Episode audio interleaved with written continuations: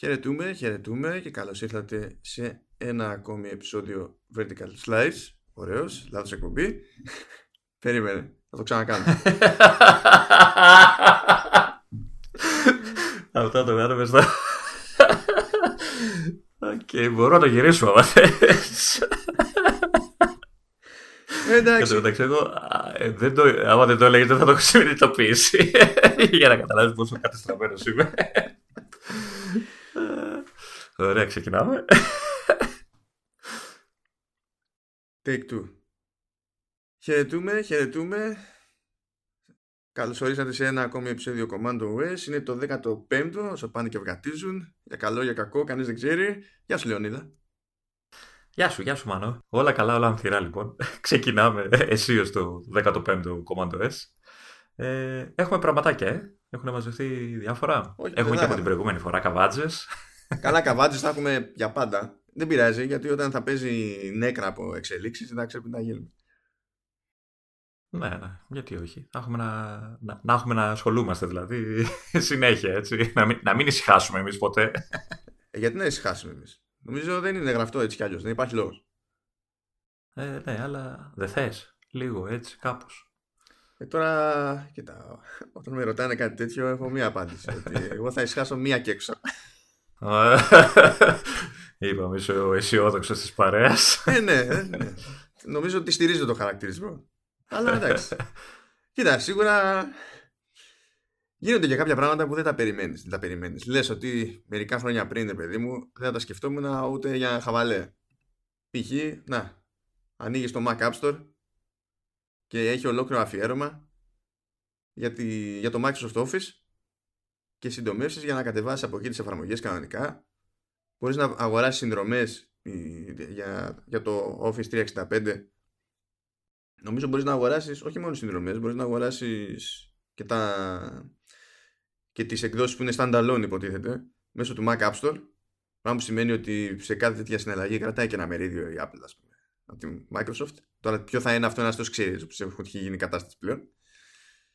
Αλλά συνέβη και αυτό Τι, για ποιο λόγο έγινε όλο αυτό, ρε παιδί μου. Δηλαδή, οκ, η Apple ε, καταλαβαίνω για ποιο λόγο το ήθελε μέσα το Office. Εντάξει, οκ. Η Microsoft γιατί τη νοιάζει να, να το φέρει στο, στο App Store; Κοίτα, αυτό το είχε προαναγγείλει, η αλήθεια είναι, ε, πέρυσι, και ότι κάποια στιγμή θα γίνει. Ε, και έγινε τώρα, ξαφνικά έσκασε, ρε παιδί μου. Έτσι.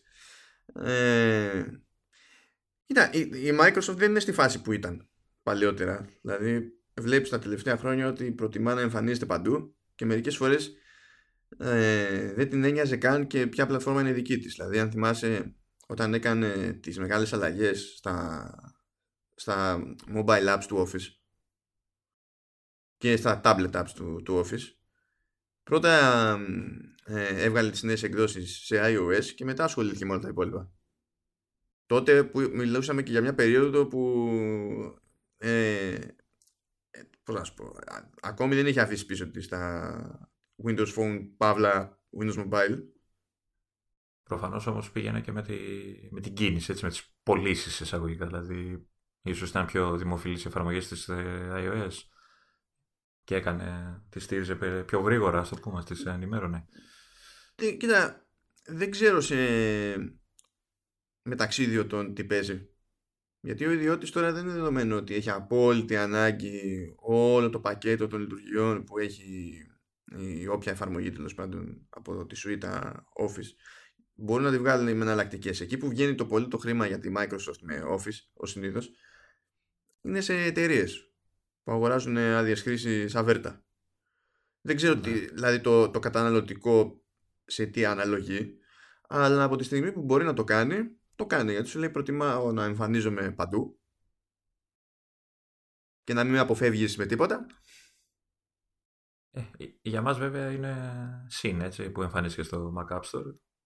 Εγώ το απεκατέστησα κατευθείαν το, το ξέρεις, που είχα κατεβάσει, ξέρεις, το, έχω, έχω τη συνδρομή του 365 γενικά. Ε, Στο κομμάτι του Mac έχω κρατημένο το Excel ε, πιο πολύ γιατί είναι η μόνη εφαρμογή που μπορεί να ανοίξει σωστά όλα τα, ξέρεις, τα εξελόφυλλα και όλα αυτά. Μμ. Έχω δοκιμάσει διάφορες εναλλακτικές. Ε, καμία δεν έχει τη συμβατότητα και εντάξει, της ίδιας της εφαρμογής έτσι, και τις δυνατότητες που έχει το αυθεντικό Excel. Οπότε, ξέρεις, το έχω κρατημένο, έχω πετάξει τα... Έχω και το Numbers να υπάρχει, αλλά εντάξει, ok. Okay. Ε, οπότε το απεγκατέστησα γιατί το είχα κατεβάσει με τον παραδοσιακό τρόπο μέσω της Microsoft και το 'βαλα στο, από το Mac App Store, κυρίως για να διευκολύνει λίγο η φάση με το update. Ε, να μην χρειάζεται τώρα ξέρεις, να κάθε τόσο να συνδέεται η μεμονωμένη εφαρμογή της Microsoft, το Update Tool, πώς το καλό το λένε, το, το Update Tool. Ε, οπότε ξέρεις να είναι λίγο πιο ε, εύκολη η διαδικασία. Το λέγα, στο λέγα για πλάκα στο, στο facebook, αλλά τελικά όντως. Δηλαδή είσαι κι εσύ σαν και εμένα που δεν, δεν γούσταρε εκείνο το utility καθόλου. Ε, εντάξει, δεν, η αλήθεια δεν μου δημιούργησε ποτέ πρόβλημα, έτσι. Ε, και γενικά λειτουργούσε ok. Κάποια στιγμή που σου πετάει ένα, ξέρεις, μια ειδοποίηση, ανοίγει, κάνει, ράνει. Αλλά εντάξει, από τη στιγμή που υπάρχει στο Mac App Store, το προτιμώ να πω την αλήθεια. Είναι πιο εύκολο. Η απεγκατάσταση πώς σου πήγε, Γιατί εντάξει, έχω, έχω μεγάλο χρονικό διάστημα να βάλω Office στο, στο σύστημά μου, αλλά θυμάμαι ότι τελευταία φορά, δηλαδή κάνεις απεγκατάσταση, OK, φεύγουν όντως οι εφαρμογές, αλλά ο updater, ας πούμε, και κάποια άλλα θέλανε ειδική πρόσκληση για να ξεκουμπιστούν. Κοίτα, το, το έκανα μέσω τρίτου εργαλείου, ξέρεις, αυτά τα uninstaller που, που έχουμε, ε, μέσα από τα tools του Parallels που έχει, σου είχα πει έχει μια σουίτα με διάφορα εργαλειάκια ναι. και έχει ένα που κάνει uninstall τις εφαρμογές. Ε, δεν το πολύ έψαξα να σου πω την αλήθεια. Έβγαλε 2-3-4 reference που είχε μέσα στο σύστημα σε την εφαρμογή και όλα αυτά. Τα έκανε υποτίθεται uninstall. Δεν έκανα να δω να σου πω την αλήθεια αν έχει αφήσει τίποτα κατάλοιπα, αλλά ήταν ανέμακτο. Ε, τότε εντάξει, αφού πήγες με τη μία σε τέτοια, σε τέτοια εφαρμογή. Mm. Που mm. είναι χρήσιμες αυτές οι εφαρμογές ώρε-ώρε, γιατί κάποιες. Ε, κάποιες εφαρμογές άλλες δεν παίζουν πολύ καλά έτσι, σε, δεν ακολουθούν ακριβώς τους κανόνες που θα έπρεπε ώστε να μην ναι. παιδεύεσαι σε κάτι τις περιπτώσεις. Το, η μόνη μου, το, ο μόνος μου φόβος είναι ότι δεν ξέρω αυτό το εργαλείο το αντίστοιχο του παράλληλα αν είναι τόσο καλό όσο είναι ξέρω εγώ, ξέρω, το Clean My Mac το αντίστοιχο ε, που είχα χρησιμοποιήσει μία περίοδο. Ε, οπότε δεν ξέρω πόσο καλά καθαρίζει. Πάντως το έκανα έτσι για να έχω μια έτσι, ησυχία, να μην έχω κάποιο άγχος. Εγώ είμαι με το Clean My Mac πλέον, αλλά ε, για χρόνια χρησιμοποιούσα και εξακολουθεί και λειτουργεί και το κάνουν update και τέτοια, το, το App Cleaner. Και πιο παλιά υπήρχε το App Zapper, αλλά νομίζω αυτό έχει πέσει στην άκρη γενικά. Τέλος πάντων, ναι, ok. Okay. Ενώ τώρα δεν θα, λοιπόν, έχεις τέτοιο πρόβλημα. Έχουμε λοιπόν office, έτσι. Έχουμε office πλέον, επίσημα. Έχουμε, έχουμε. Πάει και αυτό. Έγινε και αυτό. Ε, είναι, είναι και μια κίνηση να δείξει η Apple ότι ξέρεις, το Mac App Store δεν είναι πεθαμένο, παιδί μου, ότι έχει τις βασικές επαγγελματικές και μη εφαρμογές που μπορεί να χρειαστεί κάποιος. Ε, ναι, γι' αυτό έκανε και το μεγάλο το redesign αυτή τη φορά. Δηλαδή, ναι. εντάξει, ναι. Ήταν λίγο πεθαμένο, δεν ξέρω κατά πόσο της βγήκε μέχρι στιγμής όλη αυτή η αναβάθμιση, ανανέωση. Θα δείξει στο μέλλον. Θα δούμε. Τι άλλο έχουμε; Για πες. Ε, εσύ μου το πέταξες το, το link. Α, μιλάς για την αγαπημένη μου σχολεία. ναι, ναι, η εβδομάδα που πέρασε ήταν συγκλονιστική. Είχαμε, ήταν update week. Ε, βγήκαν οι επίσημες εκδόσεις του 12.1.3 έχω, έχω μπλέξει με τα νούμερα και του macOS του 10.14.3 ε, και πριν προλάβουμε να τις εγκαταστήσουμε στις ε, συσκευές μας, η Apple έβγαλε και τις επόμενες beta για τους developers βέβαια ακόμα, ακόμα δεν έχουν βγει public, ε, του 12.2 iOS και του 10.14 macOS. Ε, όσοι ασχολούνται με την αριθμολαγνία αυτή των ενημερώσεων της Apple καταλαβαίνω ότι όσο πιο δεξιά στα δεκαδικά τόσο πιο μικρή είναι η ενημέρωση που γίνεται. Ε, τώρα τα, οι beta που βγήκαν είναι ουσιαστικά είναι οι, οι μικρές. είναι μεσαίου μεγέθους. Δηλαδή έχουν κάποια μικρά, μικρά, μικρά έτσι, μικρές, μικρές αλλαγές. Ε, μία είναι βασικά αρκετά σημαντική και μιλάει για το μέλλον ουσιαστικά που είχαμε πει για τις τηλεοράσεις καινούργιες ε, που θα υποστηρίζουν ε, AirPlay. Ε, ουσιαστικά ξεκινάει να μπαίνει υποδομή στις συσκευές της Apple για να είναι έτοιμες όταν θα βγουν αυτές τις τηλεοράσεις και άλλα πολύ μικρά έτσι, μικρές αλλαγές και φυσικά όλα τα security updates και ασφάλεια και δεν ξέρω τι έχει βρει και έχει ανακαλύψει η εταιρεία. Δεν ξέρω αν έχεις δει εσύ κάτι πιο σημαντικό σε αυτά τα update. Εξαρτάται από το σε ποια πλατφόρμα αναφέρεις. Γιατί εντάξει, σε iOS ας πούμε είναι αυτά που είπες για AirPlay και HomeKit.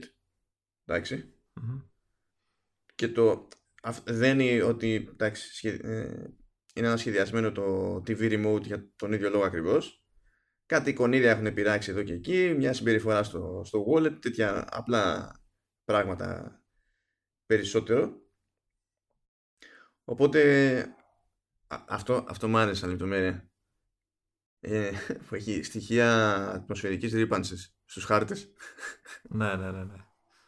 Ε, είναι, είναι data που, φαίνεται, που φαίνονται και, και στο ρολόι. Ε, έχει βάλει, ξέρεις, μέσω των, ε, ε, των complications του στον καιρό, έχει και από πιο προηγούμενη ενημέρωση, έχει τέτοια στοιχεία, οπότε προφανώς θα ενοποιούν όλα αυτά τώρα και τα, θα εμφανίζουν στο χάρτη, το οποίο δεν ξέρω γιατί στο χάρτη και όχι, ξέρω εγώ, στο weather, ή, μπορεί να το έχει στο weather, δεν ξέρω, μπορεί να το βάλουν και στο weather, αλλά εντάξει, εκεί που οδηγείς, ξέρω εγώ, μπορεί να, να θες να δεις τι αέρα αναπνέει, τι καπνοφουμάριο δίπλα, κάπως έτσι. Δεν ξέρω, μπορεί και ακόμα, μπορεί να κοιτάξεις το χάρτη για να κανονίσεις για ένα να υπολογίσεις κάποια πράγματα για ένα ταξίδι. Ξέρω εγώ, τι να σου πω τώρα. Δείξει ως προς αυτό. Αυτό που βρήκανε πάντω. Ό,τι προσθέτουν καλό είναι, έτσι. Καλά. Ε, αυτό που βρήκανε πάντω. Που εντάξει δεν είναι περίεργο. Ε, είναι στοιχεία τέλος πάντων ότι έρχεται η συνδρομητική υπηρεσία της Apple για περιοδικά που ήταν γνωστό αυτό από την άποψη ότι είχε αγοράσει την υπηρεσία Texture που ήταν ακριβώς αυτό. Και μέχρι τώρα δεν την είχε κάνει κάτι.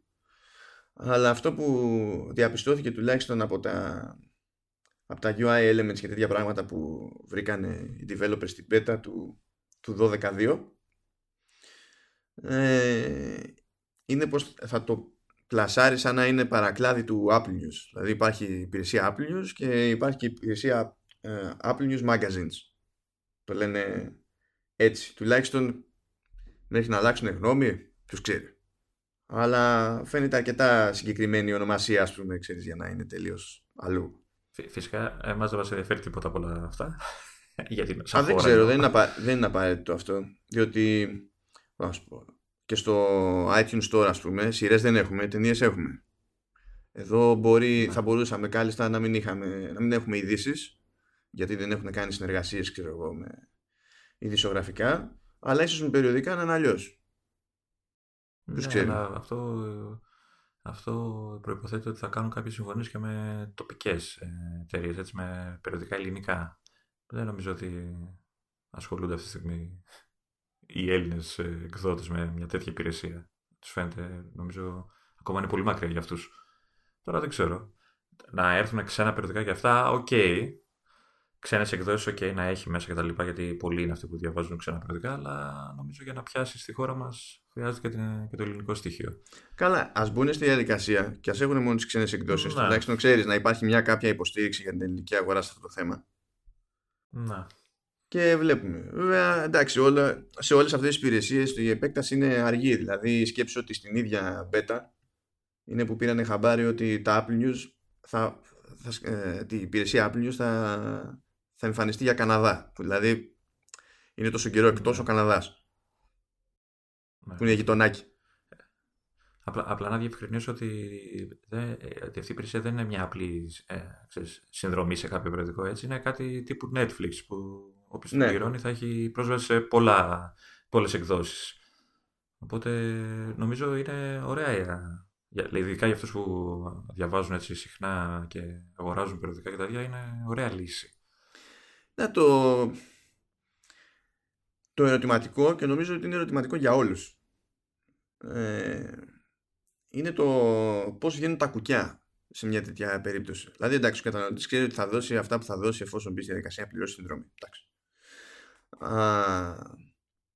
από τη στιγμή που από όσο χρήμα μαζευτεί συνολικά κάπως θα πρέπει να γίνει μοιρασιά στα, συνεργαζόμενα έντυπα και συνεργαζόμενες εκδοτικές υπάρχει μια, προκύπτει φυσικά η απορία για το κατά πόσο μια εκδοτική μπορεί να ελπίζει σε ένα ποσό της προκοπής τέλος πάντων σε σχέση με το να το πουλήσει στο περιοδικό μόνη της. Ακόμα και αν υποθέσουμε ότι ε, μια τέτοια υπηρεσία της δίνει πρόσβαση ξέρεις, σε άλλο, άλλη, άλλη μάζα, άλλο, άλλο μέγεθος τέλος πάντων της αγοράς. Γιατί εντάξει, προφανώς θα το προωθήσει αυτό η Apple όπως αντιλαμβάνεσαι, θα στο έχει μέσα στη μούρη σε όποιες χώρες τέλος πάντων είναι να εμφανιστεί αυτή η υπηρεσία.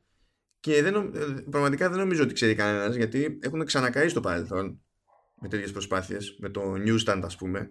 Κάποτε είχαν κάνει συμφωνίες και με, τη, και με τη News Corp του Murdoch και είχαν ειδικό περιοδικό που έβγαινε μόνο στο Newstand και τέτοια. Αλλά ήταν ένας χαμός και τελικά πέθανε το Newstand σαν, σαν λογική ε, μείναμε με τις ξεχωριστές εφαρμογές ανά περιοδικό. Πολλές φορές οι εκδοτικές αυτές τις εφαρμογές τις αφήνανε και ήταν τα ξεάθλιες οπότε η εμπειρία ανάγνωσης, χρήσης και τα λοιπά δεν εξηγούσε ξέρεις, σε κάποιον γιατί έχει νόημα να, να προτιμήσει την ηλεκτρονική έκδοση. Και είναι όλα λίγο περίεργα παιδί δηλαδή για κάτι τέτοια θα, πρέπει, θα πρέπει να πιστούν και οι εκδότες ότι μια τέτοια λύση έχει λόγο ύπαρξης ε, αλλά και οι αναγνώστες που για μένα μακάρι να έχει διότι το, το περιοδικό είναι μια πονεμένη ιστορία και δεν λέω πονεμένη ιστορία επειδή έχουμε πονέσει και εμείς εδώ πέρα αμφότεροι και τα θυμόμαστε ναι, ναι. Α, αλλά ρε παιδί μου το, το περιοδικό δεν βασίζεται στον απόλυτο χαμό να τρέξουμε πανικόβλητη, να μεταφέρουμε μια πληροφορία όσο πιο γρήγορα γίνεται για να δεν ξέρω και εγώ τι, να φανούμε ότι είμαστε καμπόσοι. Και αν, και αν θα τη μεταφέρουμε κιόλας γιατί θέλουμε και να τραβήξουμε τα βλέμματα πιο γρήγορα και να πούμε ότι βλακεία μας έρθει για να, να το ναι, αυτό. Ένα, ένα περιοδικό δηλαδή πρέπει να σε πείσει με τελείως άλλο είδος ύλης και αυτή η ύλη λείπει. Να, και, και όσο πάει επειδή το, το ίντερνετ όσο πάει και ξεφεύγει προς, προς το άλλο άκρο δηλαδή ήταν που ήταν όλο συνεχίζει και δίνει πόνο ε, ίσως, ίσως από άποψη timing τέλος πάντων να είναι πιο λογική μια τέτοια κίνηση. Ε, και να θυμίσει σε κάποιους ότι υπάρχουν κάποια γραπτά ρε παιδί μου που σε ύφος, εύρος, στυλ, επιδίωξη καλό είναι να υπάρχουν από το να εξαφανιστούν πλήρως. Τώρα, άμα λειτουργήσει για άλλες πλευρές.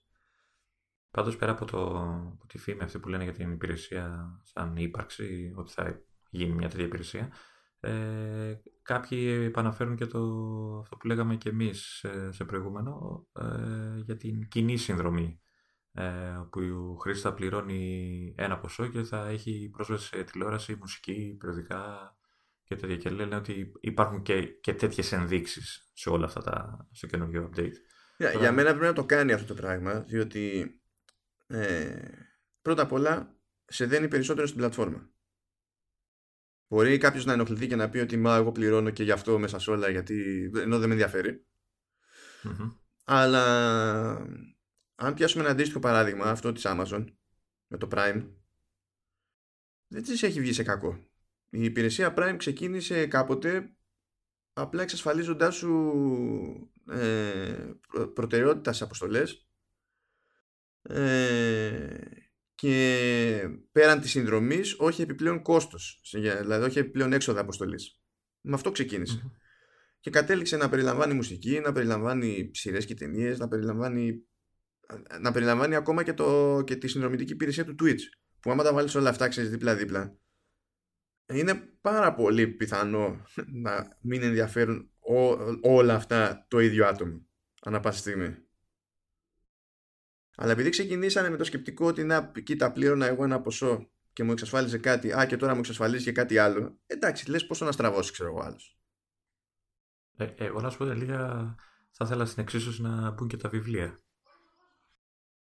να ξέρεις, να νοικιάζεις εισαγωγικά βιβλίο, να, να μπορείς να επιλέξεις μια σειρά από βιβλία πέρα από τα περιοδικά σε όλη αυτή τη συνδρομή. Δεν θα ήταν άσχημο. Δεν ξέρω, κοίτα, ε, σε προσωπικό επίπεδο διχάζομαι από την άποψη ότι καταλαβαίνω ότι μπορεί να έχει ωφέλη αυτό και ότι έχει και μια πρακτική αξία. Δεν μπορώ να πω ότι ε, αποφεύγω τις σύνδρομε όπως ο Δικιάλο το Λιβάνι, αλλά θα, το, θα μας απασχολήσει αυτό αργότερα. αλλά εντάξει, είναι, πώς να σου πω, επειδή πάνε πάρα πολλές εταιρείες προς, προς αυτή την κατεύθυνση, κάπου, κάπου θα σκάσει αυτό, κάπου θα πρέπει να μπει ένα, ένα stop. Ναι.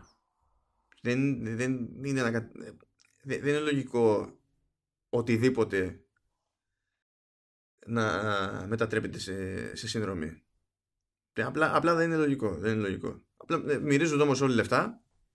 Του στυλ μπορούμε να έχουμε ένα ψηλό συγκεκριμένο προβλέψιμο έσοδο μήνας μπαίνει, μήνας βγαίνει, άρα έχουμε μια ασφάλεια και τέτοια και απλά ελπίζουν. Εντάξει, εικάζω ότι θα συμβεί ότι συμβαίνει με κάθε τι καινούριο έτσι. Θα φτάσει μέχρι ένα σημείο, ένα άκρο και θα έρθει να ισορροπήσει κάπου σε πιο λογικά πλαίσια. Θα δούμε, δεν ξέρω. Πάντως σου λέω, τα βιβλία δεν θα ήταν άσχημα να υπάρχουν μέσα. Όχι, δεν, δεν θα ήταν άσχημα, αν και μέχρι στιγμής δεν έχει ακουστεί κάτι τέτοιο νομίζω. Όχι, όχι. όχι. όχι. Τώρα έχουμε και κάτι έτσι λεπτομεριούλες μία βασικά βασική λεπτομέρεια στην περίπτωση της beta του macOS που λέει ότι ε, φαίνεται ότι προσθέτει υποστήριξη Touch ID για το Safari Autofill. Να. να πούμε πρώτα τι είναι το, το Autofill του Safari. Ε, πηγαίνουμε σε ένα, σε ένα site στο οποίο site έχουμε υποτίθεται λογαριασμό χρήστη και πρέπει να κάνουμε login. Ε, η τυπική συμπεριφορά αυτή τη στιγμή είναι ότι αν πάμε στο πεδίο για το username με το που κάνουμε κλικ εκεί εφόσον είναι αποθηκευμένα τα, τα στοιχεία χρήστη στο, στην κλειδοθήκη του iCloud εμφανίζει ένα πλαισιάκι με τα αντίστοιχα στοιχεία κάνεις ένα κλικ γεμίζει παιδί μου το, το πλαίσιο με το username ή το mail ανάλογα με το τι χρειάζεται ο καθένας και το password πατάς εκεί και ένα enter και κάνεις login. Αυτό σημαίνει βέβαια ότι αυτή η διαδικασία είναι κάτι που μπορεί να κάνει ο καθένας σε ένα ξεκλείδωτο σύστημα. Ε, με την προσθήκη του Touch ID αυτό που πάνε να κάνουν είναι αυτό που κάνανε ήδη που κάνουν ήδη σε iOS που μπαίνει σε ένα site ε, πηγαίνει στην οθόνη του login σελίδα του login με τη μία το σύστημα σου βγάζει μια καρτούλα σου λέει υπάρχει εδώ account και τα λοιπά και, και κάνεις ένα σου λέει πάτα τέλος πάντων το, τον αισθητήρα για το δακτυλικό αποτύπωμα ή στην περίπτωση των 10 εντάξει, Face ID γίνεται στον αυτόματο και παπ πηγαίνει και στο, στο γεμίζει κατευθείαν. Αυτό σημαίνει ότι και γλιτώνεις μια κίνηση από τις δύο που έχεις να κάνεις πριν ε, αλλά προφανώς έχεις και μια ασφάλεια παραπάνω σε τέτοιες περιπτώσεις ακόμη και αν υποθέσουμε ότι έχεις αφήσει το σύστημά σου πχήμα και πάει να χωθεί κάποιος και θέλει να μπει κάπου όπου ενδεχομένως έχεις λογαριασμό. Αυτό θα αγγίξει προφανώς ε, όλα τα MacBook Pro από το 2016 και μετά που έχουν Touch Bar και Touch ID και... Εμείς θα, εμείς θα μείνουμε στην απέξω Εσείς θα μείνετε στην απέξω Εγώ πρόλαβα, πρόλαβα, πρόλαβα. Μάτωσα και πρόλαβα. Και Touch ID παρότι δεν έχει Touch Bar ε, έχει, υποστηρίζει και το το MacBook Air που παρουσιάστηκε πριν λίγους μήνες.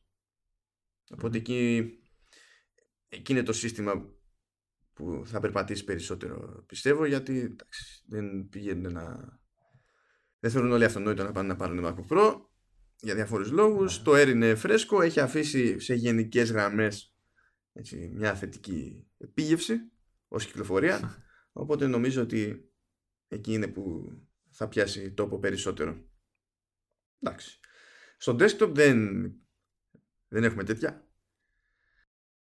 Ναι. Κάποτε πρέπει να το καλύψουμε αυτό το κενό, πιστεύω. Για να υπάρχει, ξέρεις, μια ενιαία γραμμή εδώ και εκεί. Αλλά, εντάξει. Να πεις. Η ενημέρωση όπως έκρυβε κι άλλα, έτσι. Για πες. το Touch ID σου. Ε, έχουν αρχίσει και μετράνε μοντέλα για καινούργια iPad, ε, AirPods, iPod. Θυμηθήκαν και το iPod, ναι. Αυτό, αυτό με το iPod που το πας, ναι. Ναι. Ε, ναι, έχουν αρχίσει και μετράνε, ξέρεις, τα, τους κωδικούς μοντέλων που βρίσκουν στο, στο λειτουργικό σύστημα οι developers και έχουν μετρήσει πόσα, 7 διαφορετικά iPad τα οποία προφανώς μιλάνε για χωρητικότητες και cellular, μη cellular κτλ. Ουσιαστικά δύο μοντέλα ε, εικάζουν ε, βασικά ότι θα κυκλοφορήσουν. Μιλάνε για iPad mini που εσύ έλεγες ότι δεν θα βγει και εγώ σου λέγα Εξακολουθώ να μην το καταλαβαίνω. δεν σημαίνει τίποτα αυτό. Και μιλάνε και για iPad ε, με πολλά εισαγωγικά φτηνό, φτηνό είναι βασικά, ναι, εντάξει, ε, που θα αντικαταστήσει το iPad του 18 ουσιαστικά. Δεν ξέρουν αν θα είναι 9,7 πάλι, αν θα το γυρίσουν στις 10,5, δεν ξέρω τι. Πάντως φαίνεται να ξέρουν ότι δεν θα έχουν Face ID. Ναι, πιθανότατα θα έχει το κλασικό design mm. ε, τον iPad πριν ε, του iPad Pro του περσίνου φετινού, τέλος πάντων του τελευταίου. Ε, το κουλό είναι το iPod που έχει να, που, που έχει να εμφανιστεί καινούργιο μοντέλο από το 15. Το έχω. το έχω στα χέρια μου το 15. Ήταν, ήταν αγορά για να γλιτώσω ε, αγορά iPhone για το γιο μου όταν ήταν ακόμα πολύ μικρός για τηλέφωνο. Οπότε ξέρεις για να τον ξεγελάσω. Δεν θα πιάσει δεύτερη φορά αυτό, το ξέρεις; Ε, ήδη δεν έχει πιάσει δεύτερη φορά. Θα τα πούμε εκτός αέρα. ε, ναι, και μιλάει και για AirPods 2 που εντάξει, okay, τα, τα, τα ακούγαμε καιρό τώρα ότι θα βγουν. Ήδη τα έχει κάνει tease η, η Apple στην τελευταία παρουσίαση των iPhone. Ε, Καλά, τότε, έλεγε, δεν για... έλεγε, τότε δεν έκανε tease τα, για τα καινούργια AirPods. Έλεγε για την καινούργια θήκη. Όχι, εντάξει, και για τη θήκη, αλλά ε, αν θυμάσαι καλά το βιντεάκι με την κοπελίτσα που έτρεχε πανικόβλητη να φέρει το remote στο. Α, στην παρουσίαση του Apple Watch. Ναι, μπράβο. Στο Watch, μπράβο και λέω το iPhone. Ναι, ναι, ναι, ναι, ναι σωστά. που σταμάτησε και είπε Hey Siri στα ακουστικά και δουλέψαν ό,τι ήταν να δουλέψει. Ε, λειτουργία που και αυτή φαίνεται ότι όντως θα προσθεθεί στα καινούργια ακουστικά. Μαζί με κάποια άλλα έτσι που φημολογούνται κατά καιρούς. Ε, οπότε ναι, έκρυβε τέτοια πράγματα η, η beta, οι μπέτες. Ας τα πάρουμε λοιπόν λίγο-λίγο. Έλα, εντάξει. Τα, Έκανα εγώ μια συνοπτική παρουσίαση, ας τα αναλύσουμε λιγάκι. Ναι, ας, το, ας τα πιάσουμε ανάποδα. Τα, τα καινούργια AirPods. mm Εντάξει, το, με τι ταχύτητα θα, θα πάρω την απόφαση για το Face δεν, δεν μπορεί να την κατανοήσει κανένας. Μόνο ε, κάποιος που έχει ήδη, του έχουν, έχουν ήδη τύχει AirPods στα χέρια, καταλαβαίνει. Είναι, είναι τόσο επιτυχημένο προϊόν και ε, και εμπορικά μιλώντας. Που είναι ναι. δύο χρόνια στην αγορά, ξέρω εγώ, και ακόμη δεν είναι πάντα, ρε παιδί μου, σε super duper διαθεσιμότητα. Είναι, δηλαδή, φαντάζομαι τι γίνεται. Ναι. Ε, κοίτα, ε, όσοι τα έχουν χρησιμοποιήσει αυτό θα, θα σε καταλάβουν κατευθείαν. Ε, τώρα δεν ξέρω η καινούργια τιμή τι θα λέει. Ε, εντάξει, θα τα βγάλουν, θα, για κάποιο λόγο θα κρατήσουν τα προηγούμενα στην ίδια τιμή. θα βγάλουν τα καινούργια και είναι 2,30 αντί για 2 εκατοστάρικα και θα, απλά για την ενόχληση, ξέρω εγώ. Θα κάνω αυτό το πράγμα. Κοίτα, Πανιόμαστε πάλι. Αν είναι, αν είναι αλήθεια το, αυτό που λένε για εξάλειψη θορύβου και δεν ξέρω εγώ τι. Εντάξει, ok. Okay. Το Face δεν θα έρθει μόνο προς τα σένα. ναι, κοίτα. Ε, πρώτα απ' όλα για μένα είναι σημαντική υπόθεση το ότι θα υποστηρίζει το Hey Siri σαν λειτουργία. Γιατί τώρα ο μόνος τρόπος να το χρησιμοποιήσεις, να ενεργοποιήσεις Siri τέλος πάντων είναι να κάνεις διπλό, διπλό tap στο ένα ή στο άλλο ακουστικό. Αυτό ρυθμίζεται βέβαια. Μπορείς να ρυθμίσεις το τι κάνει το, το tap και μπορείς να το φροντίσεις να μην ενεργοποιεί καν τη Siri. Okay. Ναι. Ε, αλλά το θέμα είναι ότι είτε χρησιμοποιείς Siri είτε δεν χρησιμοποιείς Siri ε, είναι καλό να είναι ξέχωρη ως υπόθεση η ενεργοποίηση της Siri διότι αυτό σημαίνει ότι μπορείς να θεωρείς αυτονόητο πως τα διπλά taps στο ένα ή στο άλλο ακουστικό με άλλη ρύθμιση ενδεχομένως στο αριστερό, άλλη στο δεξί, ό,τι θέλει ο καθένας είναι κάτι που δεν θα δημιουργεί, δεν θα έρχεται σε σύγκρουση με την περιστασιακή σου ανάγκη για, για τη Siri και μπορείς να, να φροντίσεις δηλαδή να έχεις σε πρώτη ζήτηση κάτι παραπάνω σε επίπεδο λειτουργίας. Εγώ έτσι όπως είμαι τώρα είμαι κολλημένος με τη, ε, με τη ρύθμιση που είναι, που είναι για τη Siri. Δεν βάζω κάτι άλλο δηλαδή σε αυτές τις περιπτώσεις. Εγώ έχω βάλει στο ένα ακουστικό της Siri, στο άλλο έχω ε, την αναπαραγωγή, ξέρεις, το pause, stop, play και ξέρω, απάντηση, δεν θυμάμαι πώς τι ακριβώς κάνει. Αλλά στο ένα ακουστικό μόνο. Το είχα δοκιμάσει Και στράβωσα στη σπάνια η αλήθεια είναι περίπτωση που αντί να είμαι και με τα δύο ακουστικά ήμουνα με το ένα. Εκεί χάθηκα. Εκεί ούτε που θυμάσαι συνειδητοποιείς τι είναι, τι, πω, πού ξέρω εγώ και την άλλη. Ε, εγώ βέβαια παλεύω και με το ίδιο με το μυαλό που ποτέ δεν θυμάμαι σε ποιο ακουστικό έχω ορίσει τι. Ναι, παίζει για αυτό. Που, ναι. που ακούω μουσική, βλέπεις έναν ηλίθιο να πατάει τα αυτιά του για να δει ποιο από τα δύο είναι αυτό που σταματάει τη μουσική και μιλάει στη Siri τυχαία. Ξέρω εγώ κάτι τέτοιο. Καλά, τώρα πλάκα έχω το χειμώνα. Που ξέρεις, ακουστικά, γάντια, κουκούλα, στο δρόμο να τρώω το κρύο και θέλω να, ξέρεις, να κάνω double tap. Ε, τώρα δεν μπαίνει στη διαδικασία να κάνεις μανούβρα με το γάντι μέσα από την κουκούλα και δεν συμμαζεύεται, γιατί έτσι κι αλλιώς δεν είναι ότι ψάχνει για άγγιγμα, ψάχνει για τράνταγμα ο αισθητήρας.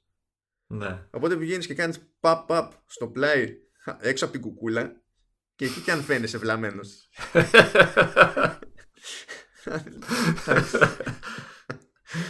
Αλλά ναι, αυτό είναι, είναι καλή φάση. Φαντάζομαι ότι το λιγότερο θα χρησιμοποιεί το, το W2 chip, γιατί τα πρώτα AirPods έχουν το 1. Το 2 υφίσταται ήδη, γιατί το χρησιμοποιούν σε Apple Watch Series 4. Εκτός αν πια κάνουν, ξέρεις, τσακ μπαμ, βγάλουν και καλά το τρίτο, ας πούμε, ξέρω εγώ. Αλλά νομίζω ότι ναι. δεν χρειάζεται, γιατί και στο Series 4 είναι που, στο Apple Watch είναι που υποστηρίζει πλέον Hey Siri, έτσι δεν είναι; Ε, υποστηρίζει Hey Siri και μάλιστα υποστηρίζει και το χωρίς Hey Siri. Ε, αν κουνήσεις με λίγο, ας το αν, αν έχεις κάτω το χέρι σου και το φέρεις με μια, όχι έντονη, ας το πούμε, όμως ξέρεις, ξεκάθαρη κίνηση προς το στόμα σου το, το ρολόι ε, και πεις απλά την εντολή, χωρίς να πεις Hey Siri, ε, αν και δεν πιάνει πάντα, ε, ενεργοποιεί το, το Siri χωρίς να, να χρειάζεται να πεις ε, το ηλίθιο αυτό, Hey Siri, what's the weather today και δεν, δεν ξέρω εγώ τι πώς να ρωτήσεις. Το λες κατευθείαν, ε, πες με τον καιρό και γεια. Yeah. κάθε φορά που μου λέει κάποιος αυτό το σενάριο, γιατί πάντα το ξεχνάω ότι μπορείς να το κάνεις αυτό, mm-hmm. ε, ως εναλλακτική, μία σκέψη καρφώνει στο μυαλό μου. Υπότιτλοι ασφάλτου. Ναι. το κακό είναι ότι καρφώθηκε και σε μένα πριν μου το πεις. ναι, υπότιτλοι ασφάλτου, αλλά με τουρκικό σπικάζ και να, να σηκώνει το χέρι και να λέει «Ταμά Μάικλ». Η αλήθεια είναι ότι προσπάθησα με τρολέ να φέρω το αυτοκίνητό μου μπροστά στην πόρτα του σπιτιού, αλλά ε, τα Σου κρατούσε μούτρα το αυτοκίνητο. ναι, ναι, ναι. Εντάξει, να γίνει. Κοίτα, κάνε υπομονή, θα φτιάξει σχέση, σας πιστεύω. και εντάξει, τώρα αν έχει και και ακύρωση το ρίβου, εκεί θα είναι λίγο περίεργα. Πρώτον, τη χρειάζομαι απεγνωσμένα, διότι εντάξει, δεν είναι. Δεν μιλάμε για ακουστικά κλειστού τύπου, δεν μιλάμε για in-ear, οπότε δεν έχουν και σοβαρό αποκλεισμό ας πούμε, ε, περιβαλλοντικού ήχου, που σε κάποια σενάρια είναι εκνευριστικό και ακόμα και να μην ήταν εκνευριστικό, σε αναγκάζει να βάλεις τη στάθμη της έντασης πιο ψηλά Τέρμα βασικά. ναι, και γενικά δεν είναι ότι καλύτερο αυτό για τα αυτιά κανενός, δεν τα λέμε. Ναι. Οπότε ξέρεις, οτιδήποτε μας δίνει το περιθώριο να μην καταφεύγουμε σε τέτοιες βαναυσότητες, καλό θα είναι. Είμαι πολύ περίεργος να δω πώς θα μπει στη διαδικασία να το κάνει κάποιος σε, σε τέτοια μορφή ακουστικού. Παίζει να δούμε κάποιο redesign. Α, ε, εννοώ έντονο, έτσι. Έντονο. Να είναι, ξέρω, άλλο σχήμα. Δεν το πολύ κόβω. Συνήθως δεν κάνουν redesign, redesign τόσο γρήγορα. Α, δεν ξέρω, τι να σου πω. Μπορεί να τους τη βαρέσει κιόλας. Ποιο ξέρει. Γιατί, ξέρεις, γιατί άμα μοιάζουν ίδια, είναι με τα προηγούμενα, ε, θα έχουν θέμα εμπορικό. θα λέει άλλο, εντάξει, πρέπει να, ξέρεις, να κάτσεις να ασχοληθεί να δει τι έχει το καινούριο. Ενώ ξέρεις, άμα έχει και μια έτσι κάτι, κάτι δεν σου πάω να είναι τελείως αλλαγμένο, αλλά να έχει κάτι τέλος πάντων διαφορετικό, θα είναι πιο εύκολο στον άλλο να το ξεχωρίσει. Κοίτα, να σου πω κάτι. Μπορεί να κάνουν και τον κλασικό χαβαλέ. Να το βγάλουν σε άλλο χρώμα. Ναι, σε, σε ροζ, μαύρο, σίλβερ, δεν ξέρω τι. Κάτι τέλος πάντων, οπότε ξέρεις με μια ματιά, γιατί τα κάνουν αυτά πολλές φορές, για να είναι πιο εύκολο να κάνει μπαμ αν έχεις το καινούριο ή όχι. Επειδή υπάρχει κόσμος που αγοράζει ω γνωστό με αυτό το κριτήριο. Ναι. Και θέλει να φαίνεται ότι έχει το καινούριο οτιδήποτε. Ε, εντάξει, παίζουν με, τη, με την ψυχολογία αυτή και το κάνουν συχνά.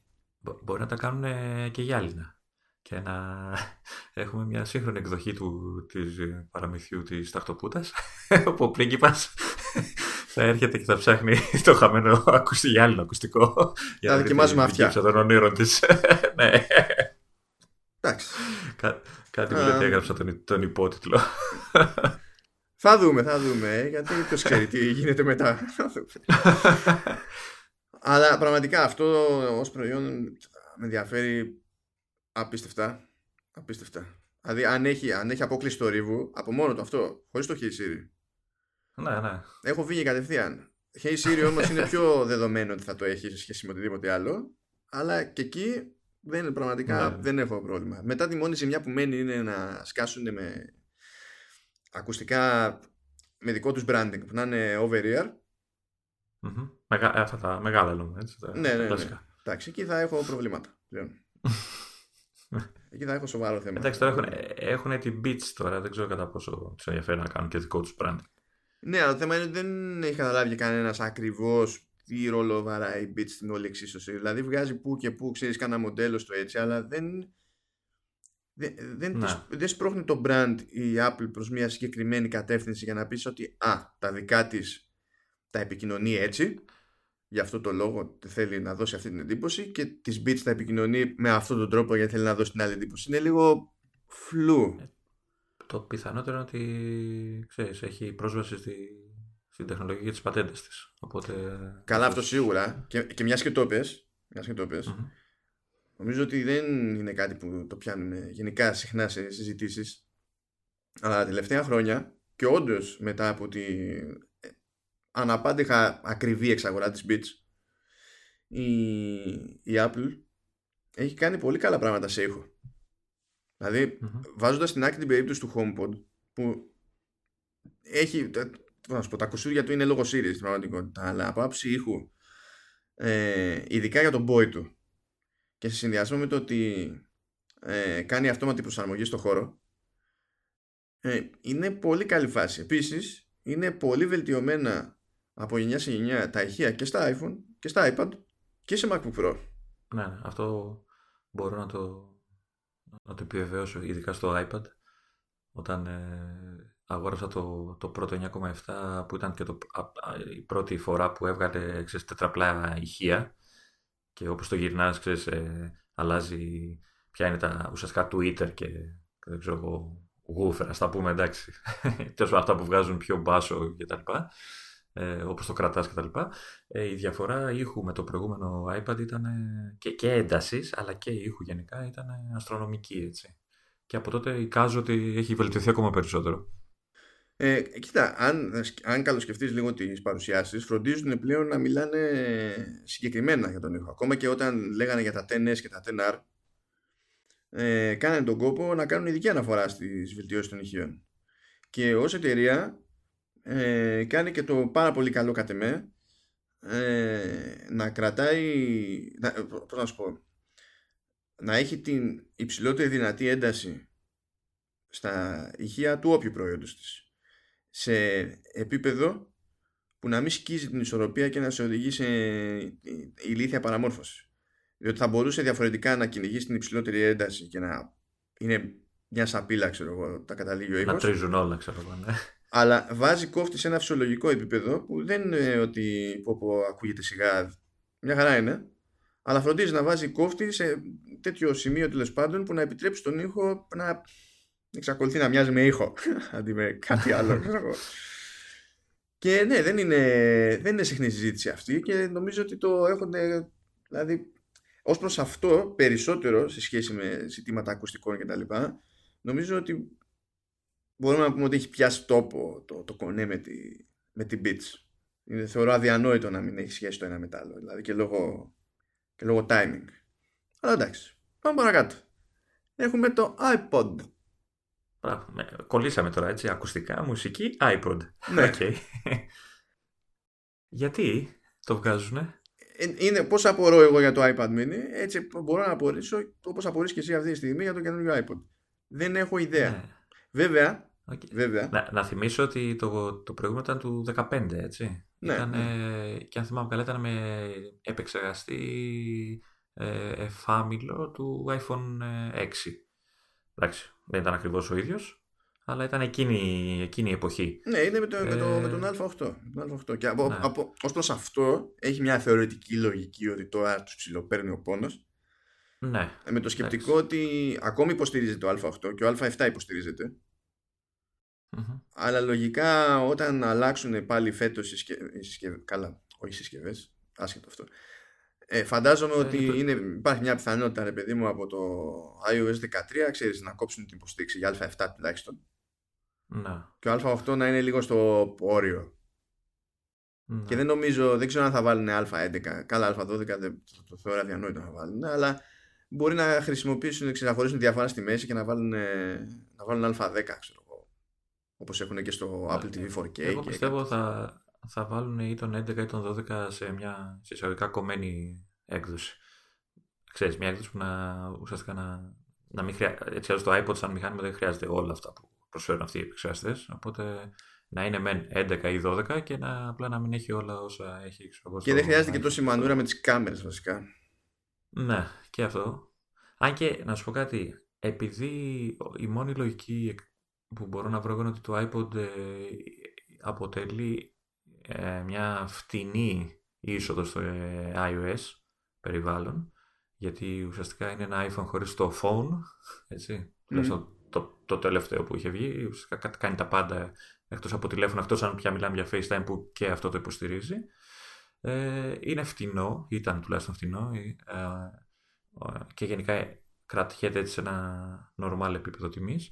Ε, οπότε ξέρεις για τους πιο νεαρούς ε, και εφήβους που ψάχνουν να βρουν απλά ένα πολύ καλό music player και, και όχι μόνο είναι μια καλή, φτηνή εναλλακτική. Οπότε ίσως, ίσως να τσιτώσουν και λίγο τις κάμερες, μιας και αυτή η γενιά αρέσκεται στη, στις φωτογραφίσεις του εαυτού της και των φαγητών της. Ε, οπότε δεν ξέρω, ίσως και να, να, να ψηθούν και για την κάμερα. Εντάξει, να μην τη φτάσουν βέβαια σε επίπεδα iPhone, αλλά ok. Okay να είναι μια ok κάμερα. Δεν μου μπορούν στην τελική, ξέρεις, να πούνε ότι ωραία θα βάλω τη βασική κάμερα του 7 ή του 8. Ναι. Αυτό. Δεν νομίζω ότι έχει νόημα, ξέρεις, να σφιχτούν πολύ περισσότερο. Ναι, όχι. Νομίζω θα γίνει όλο από έτοιμα πράγματα θα φτιαχτεί. Το, το, το πιο εντυπωσιακό στο iPod τουλάχιστον του, αυτό που έχω του 15 είναι όταν το πιάνεις στα χέρια σου το πόσο ανόητα λεπτό είναι αυτό το, αυτή η συσκευή. Είναι απίστευτα λεπτό ήταν τουλάχιστον, σε, ξέρεις, τότε ας πούμε που το σύγκρισε με το, με το iPhone, τα, τα τότε iPhone ήταν το μισό πάχος, ήταν απίστευτα λεπτό. Ε, και μόνο που δεν χρειάζεται το, το τσιπάκι εκεί για, τα, για την κινητή και διάφορα άλλα. Και Κοίτα, αν, υποθέσουμε ότι, αν υποθέσουμε ότι δεν θα έχει ούτε jack. Καλά, εντάξει. σιγά που θα έχει, σιγά το. Αλλά και πάλι ακόμη και έτσι δεν μου φαίνεται ξέρεις, αρκετό σαν, σαν πρόταση. Αλλά δηλαδή σαν ιδιαίτερη εναλλακτική. Γιατί είμαστε και σε μια φάση τώρα που ε, δεν χρειάζεται να είναι και πολύ μεγάλο το παιδί ε, για να αρχίζει να τσιτώνεται για τηλέφωνο, τηλέφωνο. Και δεν είναι και μόνο αυτό. Πες ότι δεν τσιτώνεται το παιδί να έχει τηλέφωνο. Ναι. Αυτό δεν πάει να πει ότι δεν τσιτώνεται οι γονείς να έχει το παιδί τηλέφωνο ώστε σε να διάφορα το, σενάρια να έχουν έναν τρόπο να επικοινωνήσουν. Ναι. ναι. Οπότε ξέρεις, δεν... Ε, απ' την άλλη, να μπορεί. Κοίτα να δεις τώρα πόσο κουφό είναι όλο αυτό. Ε, τώρα τελευταία, πριν από μερικές μέρες πήραν χαμπάρι ότι ε, έγινε μια τροποποίηση στο εμπορικό σήμα που έχει κατοχυρώσει για το iPod η, η Apple. Και προσθέθηκαν αναφορές για, ξέρεις, και καλά, συσκευή που παίζει games. Ναι. Και λίγο πριν ξεκινήσουμε τώρα την ηχογράφηση, ημέρα Δευτέρα 28 Ιανουάριου, α, πρόλαβε και έσκασε μία φήμη που λέει ότι η Apple ενδεχομένως να κοιτάζει να κάνει κάτι με game streaming. Το οποίο εντάξει, είναι κάτι που πραγματικά δεν έχω την ψυχική ηρεμία να σχολιάσω αυτή τη στιγμή, αλλά τέλος πάντων. Για μένα η φράση σταματάει στο game Apple. δηλαδή, απλά αυτά τα δύο δεν, δεν συνεργάζονται αυτά τα δύο. Είναι πολλά τα λάθη, ρε παιδί μου, στην ιδέα αυτή, αλλά ε, ξέρεις, iPod, update στο trademark και ξαφνικά φήμη για, για game streaming, λες μήπως κάτι θέλει να μας πει αυτή η φάση. Ότι θα χρησιμοποιείς το iPod σαν streaming device, ότι θα παίζεις εκεί παιχνίδια από την όποια υπηρεσία. Καλά, ό,τι υπηρεσία και να είναι, δεν θα σου πει είναι μόνο για το iPod, είναι γελίο. Α, αυτό λέω. Αυτό, δηλαδή, Αλλά λέω για το επικοινωνιακό, για το πώς θα το σπρώξεις. Ναι, ναι, ναι, ίσως. Επειδή και λόγω της τιμής και λόγω αυτού που είπα εγώ ότι ε, μπορεί να χτυπάει πιο νεαρές ηλικίες. Ναι, ίσως έχει λογική. Αλλά Γενικά δεν έχει λογική. Ακόμα και τους 15 το iPod, εντάξει, κάποια στιγμή θα σταματήσει να γίνεται ενημερώσεις, ίσως τώρα. Ε, είναι ok σαν ε, για αυτό που το θες, έτσι, για music player και video player, δηλαδή είναι μια χαρά το η συσκευούλα. Μα καλά, ναι. Δεν νομίζω... Εντάξει, δεν ξέρω. Μπορεί να έχουν κάτι πολύ κρυμμένο στο μανίκι τους και να, και να μας εκπλήξουν ευχάριστα. Και από εκεί και πέρα έχουμε τα καινούργια, τα υποτιθέμενα iPad. Άντε βγάλε άκρη. Ανησύχησα, ανησύχησα για λίγο. Λέω, έχει γούστο να βγάζουν το Pro. Ακόμα δεν, το, δεν, δεν πρόλαβα να πω θα το πάρω, που δεν θα το πάρω. Ε, και μου βγάζουν καινούριο. Αλλά τελικά συνειδητοποιήσω ότι είναι για τα, για τα απλά, έτσι.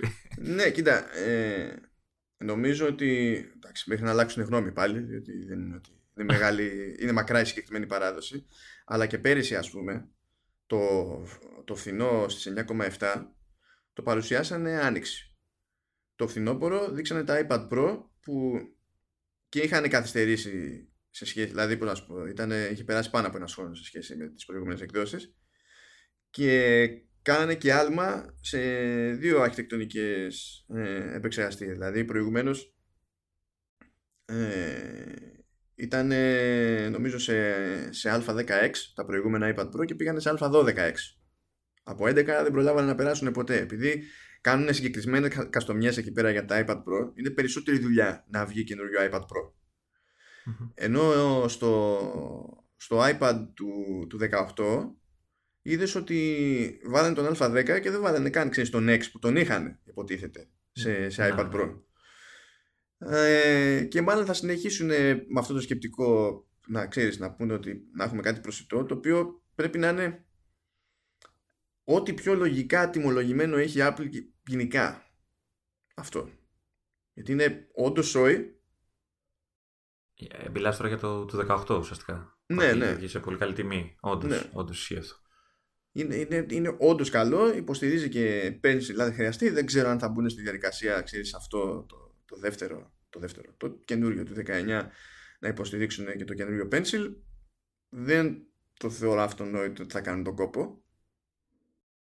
Αλλά τέλος πάντων, ξέρεις, άμα στην τελική ρε παιδί μου, αν κάποιος θέλει να καταπιαστεί με κάτι τέτοιο, έχει επιλογή και σε αυτά τα λεφτά, ενώ πριν δεν είχε επιλογή σε αυτά τα λεφτά για iPad. Εμένα, εμένα πιο πολύ απορία μου δημιουργεί το αν θα το ανεβάσουν στις 10,5 inches στην οθόνη ή αν θα κρατήσουν το παραδοσιακό 9,7. Ε, δεδομένου ότι το Pro πλέον είναι στις 11, το μικρό, οπότε γιατί να μην κρατήσουν ένα κοντά στις 10-10,5, γιατί να το περιορίσουν στις 9,7 δεν θεωρώ αδιανόητο να δούμε το σασί του προηγούμενου iPad Pro που είχε Touch ID ναι. και είναι ένα σασί που υπάρχει σε διαθεσιμότητα τέλος πάντων. Το φτιάχνουν έτσι κι αλλιώς ακόμη διότι το προηγούμενο iPad Pro εξακολουθεί και είναι στο lineup. Έτσι κι αλλιώς αν το έβλεπες ξέρεις και, σε...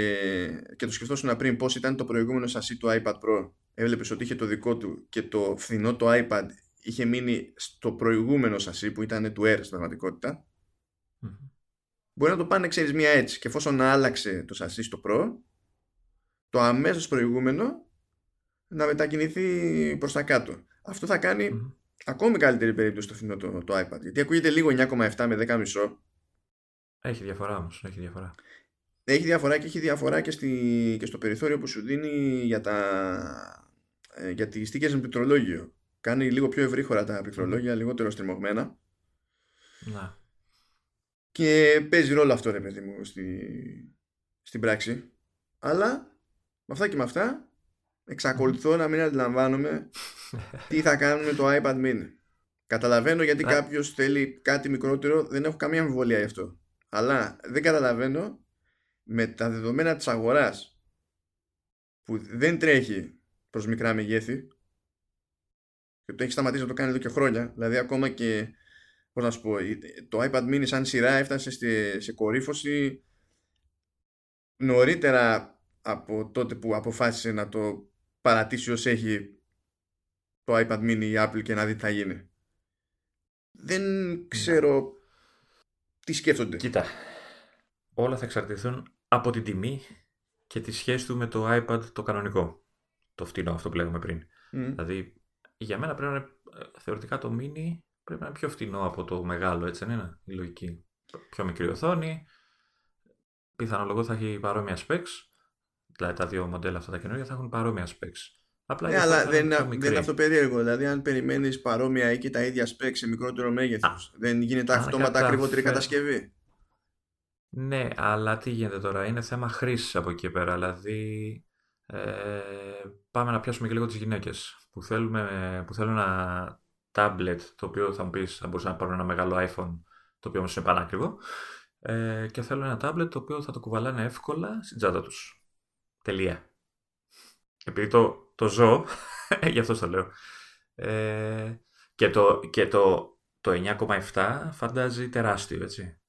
Δεν είναι, έτσι, okay. Αλλά φαντάζει τεράστιο. Παρόλο που μπορεί να βολεύει μεγαλύτερη οθόνη, μπλα μπλα, στη, στο μυαλό μιας γυναίκας που θέλει να το κουβαλήσεις στην τσάντα της και οτιδήποτε, το μίνι είναι η ιδανική λύση.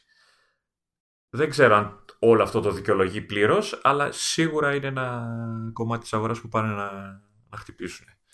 Yeah, ίσως, να σου πω, ίσως να κάνει ένα κλικ, ξέρεις, πιο λογικό πιο λογική την κίνηση το ενδεχόμενο ξέρεις, να πάει το άλλο από τις 9,7 στις 10,5 να πεις ότι τέλος πάντων okay. αλλά και πάλι ρε παιδί μου δεν, δεν ε, ε, ε, αν, αν μπει στη διαδικασία η Apple να βγάλει ένα μήνυ για να έχει νόημα και για την Apple πρέπει να βρει έναν τρόπο να, μέσα στο μυαλό της τέλος πάντων που να της δίνει την, την ελπίδα να πουλήσει και κομμάτια της προκοπής δεν είναι ανάγκη το μήνυ να πουλήσει ε, 5 εκατομμύρια σε ένα τρίμηνο. Αλλά όπως αντιλαμβάνεσαι η Apple δεν έχει το συνήθειο να βγάζει προϊόντα computing, δεν λέμε τώρα για αξεσουάρια, αλλά προϊόντα, ξέρεις, κατά μία είναι υπολογιστές με στόχο να, να πουλήσει 100.000 κομμάτια. Ναι. Δεν ξέρω, δεν ξέρω. Κα, καταρχήν να δούμε αν όντως ισχύει για το μήνυ, έτσι, γιατί ακόμα είναι φήμη, ας το πούμε, όλο αυτό που γίνεται. Ε, δεν ξέρω αν ανεβάσει το 9,7 στις 10,5 μή, μήπως ανεβάσει και το μίνι χωρίς να, ξέρεις, να αλλάξει πολύ το σασί. Δεν το ξέρω αυτό αν είναι μια... Ε, σου φαίνεται λογικότερο να το ανεβάσει, να του δώσει δηλαδή μια ιδέα παραπάνω στην οθόνη ή μήπως να κάνει το ανάποδο, να σφίξει το περιθώριο όσο γίνεται ώστε να μείνει σε 7,9 που ήταν πάντα το μίνι αλλά να γλιτώσουν όγκο και βάρος ακριβώς για τα σενάρια που λες και εσύ. Ναι, εντάξει. Ε, ε Πάλι αυτό θα έκανε πιο ακριβή την κατασκευή, έτσι. Απλά ε, τώρα λέμε τι σου φαίνεται. Ε, ναι, ναι, ναι. Κοίτα, ε, ε, με, δεν είναι θέμα είναι, Αυτό δεν μπορώ να το κρίνω γιατί εγώ πάντα σκέφτομαι με βάση την οθόνη. Δηλαδή, εμένα με βολεύει μια μεγάλη οθόνη. Οκ, τελεία. Τώρα, αν θα με βόλευε η μικρή με πιο μικρό bezel ή μια πιο μεγάλη με το ίδιο bezel, ε, εγώ, θα προτι... θα, εγώ σαν Λεωνίδας θα προτιμούσα το δεύτερο αλλά επειδή δεν είμαι εγώ αυτός που κυνηγάνε, δεν μπορώ να σου πω με σιγουριά ποιο από τα δύο σενάρια είναι αυτό που έχει μεγαλύτερη λογική. Δεν ξέρω. Ε, καταρχήν το iPad mini το 4 είχε βγει πότε, είναι τρία χρόνια τώρα; Άνετα. Και ίσως και παραπάνω. Ναι, δεν θυμάμαι ακριβώς, αλλά τριετία είναι σίγουρα. Ήταν, ήταν, ήταν σίγουρα πριν το πρώτο 9,7 που κλείνει τώρα τρία χρόνια ουσιαστικά. Ναι, ναι. Ναι, μπορεί και παραπάνω. Οπότε από αυτή την άποψη έχει μια λογική να βγει ένα καινούριο. Όπως έχει λογική για το iPod. Ότι κάποια στιγμή πρέπει να ανανεωθεί. Αλλά τώρα τι ακριβώς έχουν στο μυαλό τους, σαν ε, ξέρεις, αγοραστικό κοινό, ίσως μόνο οι ίδιοι να το γνωρίζουν. Δεν ξέρω και στην τιμολόγηση πώς το έχουν φανταστεί, διότι το άλλο το μεγαλύτερο, το, το iPad τέλος πάντων, ας πούμε το full size και καλά, ε, είναι ήδη σε μια λογική τιμή.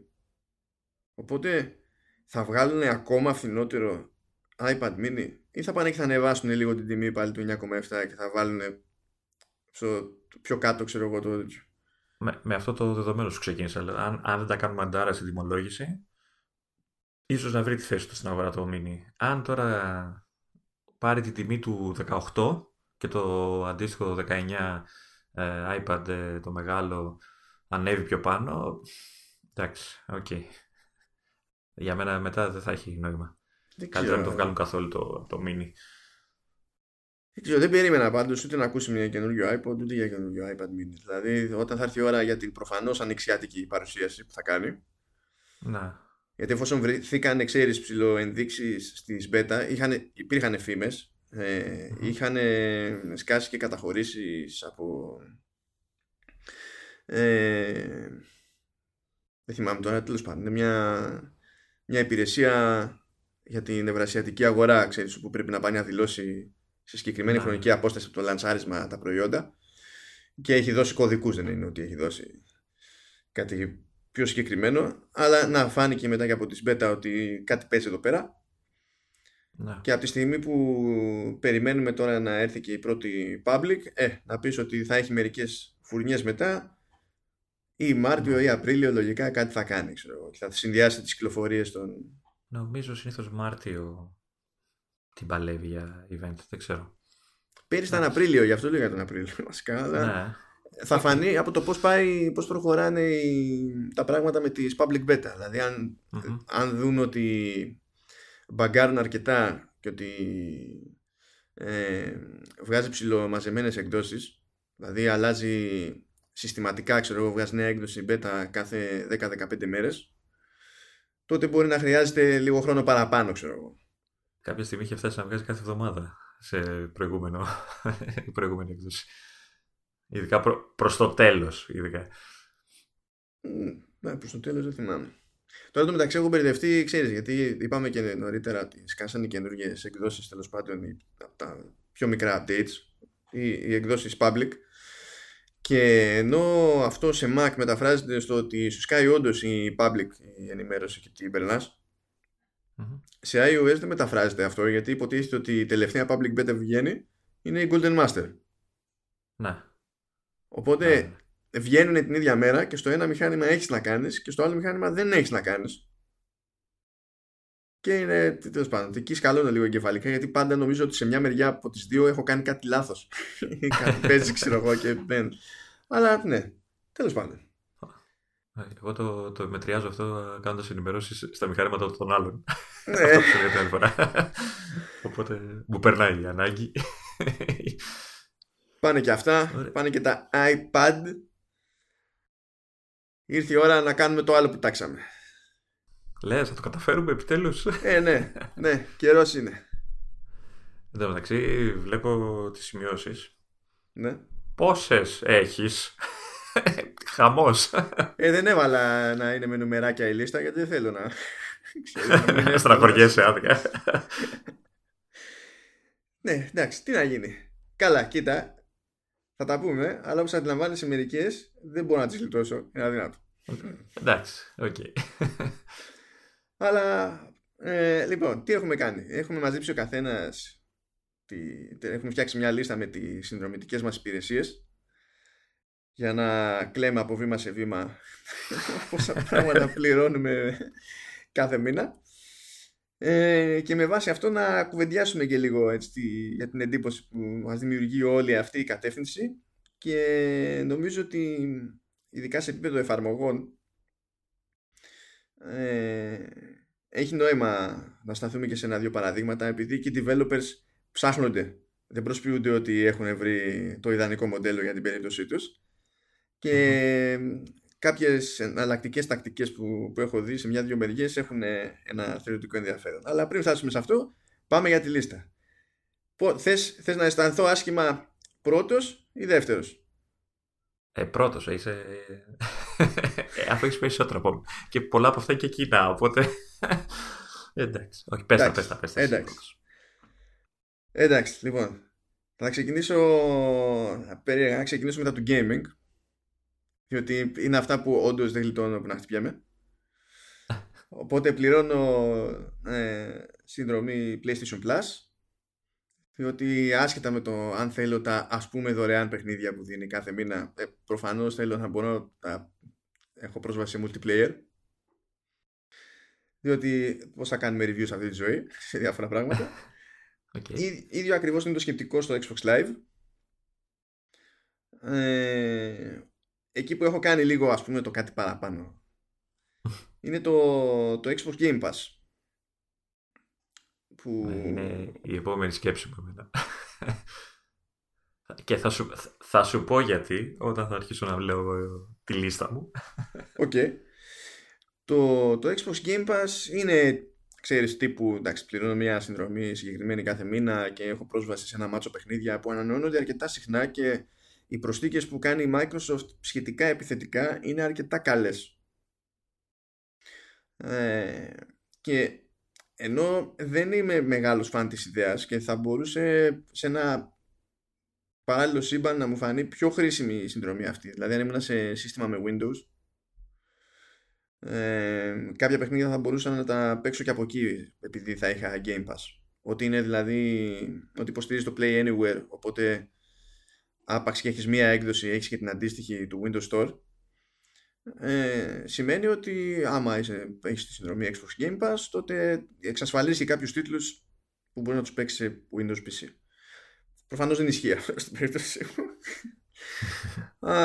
αλλά πέραν της αρχικής δοκιμής που έκανα επειδή ήταν να γράψω κάποια πράγματα σχετικά αυτό που μου έμεινε είναι ότι έχω το περιθώριο κατόπιν εορτής ε, να δοκιμάσω κάτι πιο ύποπτα τιτλάκια που θα ήταν πιο δύσκολο να πεις στον εαυτό μου να τα αγοράσει με το καλημέρα. Ε, ή που δεν έχω άλλο τρόπο να δοκιμάσω. Δεν υπάρχει demo. Δηλαδή πλέον το, το demo ως έννοια είναι σχετικά νεκρή υπόθεση. Είναι σπάνιο, ρε παιδί μου, οι περισσότεροι τίτλοι να έχουν demo.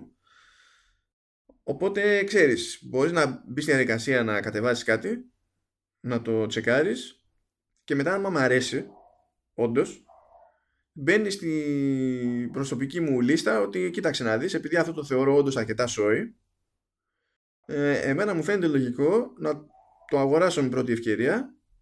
Τώρα γιατί συνήθως ε, κάθε τίτλος που είναι στο Game Pass έχει σου δίνει το περιθώριο να τον αγοράσεις μετά για να σου μείνει με 20% έκπτωση. Αλλά αυτό δεν πάει να πει ότι αυτή είναι η καλύτερη έκπτωση που θα πετύχεις μέσα στο έτος. Τέλος πάντων ξέρεις οπότε Μπορεί κάποια φορά να συμφέρει, κάποια φορά να μην συμφέρει.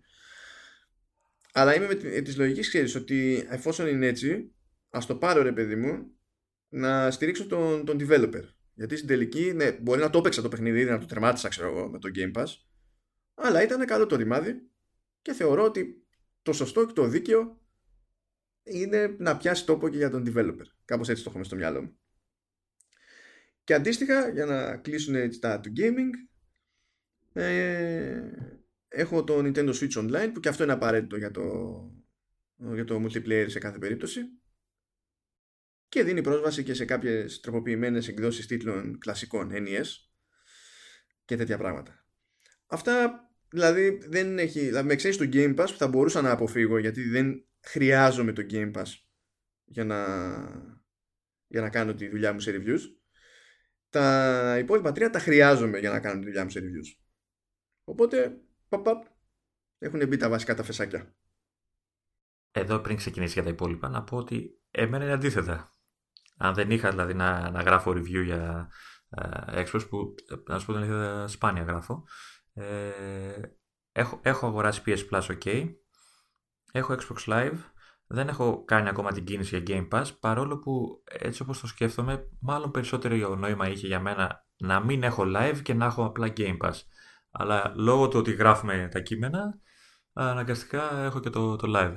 δηλαδή, αν ήμουν απλά ένας ε, χρήστης, χωρίς να χρειάζεται να γράφω κείμενα και τα λοιπά για παιχνίδια, ε, το πιθανότερο ήταν στο Xbox τουλάχιστον σε αυτή τη γενιά ε, να είχα κάνει skip το live και να, ξέρεις, να το είχα αντικαταστήσει με το Game Pass.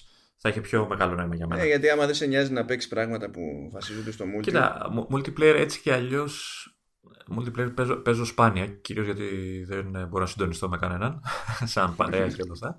Ε, Επίσης δεν τρελαίνομαι πολύ με τα ανταγωνιστικά παιχνίδια. Ε, ξέρεις, ε, μπαίνουμε όλοι μαζί και ποιος θα φάει ποιον. Μ' αρέσει πιο πολύ να έχει ιστορία και κόπ και τα λοιπά, αλλά κυρίως δεν έχω παρέα ε, εύκολα ε, λόγω προγράμματος. Ε, οπότε ναι, το Game Pass θα έχει μεγαλύτερο νόημα. Switch, Switch δεν έχω το ε, αποφασίσει να, να πάρω. Δεν βλέπω το λόγο. Εντάξει, αν και ίσως είναι και το, το μηχάνημα που με έκανε να παίξω περισσότερο ανταγωνιστικά παιχνίδια με το Splatoon και το, το Mario Kart και αυτά. Εννοείς την υπηρεσία; Ε, ναι, ναι, το Switch ναι. Online εννοώ. Ε, ε, δεν, δεν έχει τύχει να. Δεν, δεν ξέρω. Το, το έχω αφήσει, ξέρεις, στα υπόψη. Θα, θα γίνει κάποια στιγμή. Ξέρεις ποια είναι η ζημιά εκεί; Επειδή η Nintendo είναι σατανάς, ξέρω εγώ. Και συνεχίζει και βάζει τίτλους NES.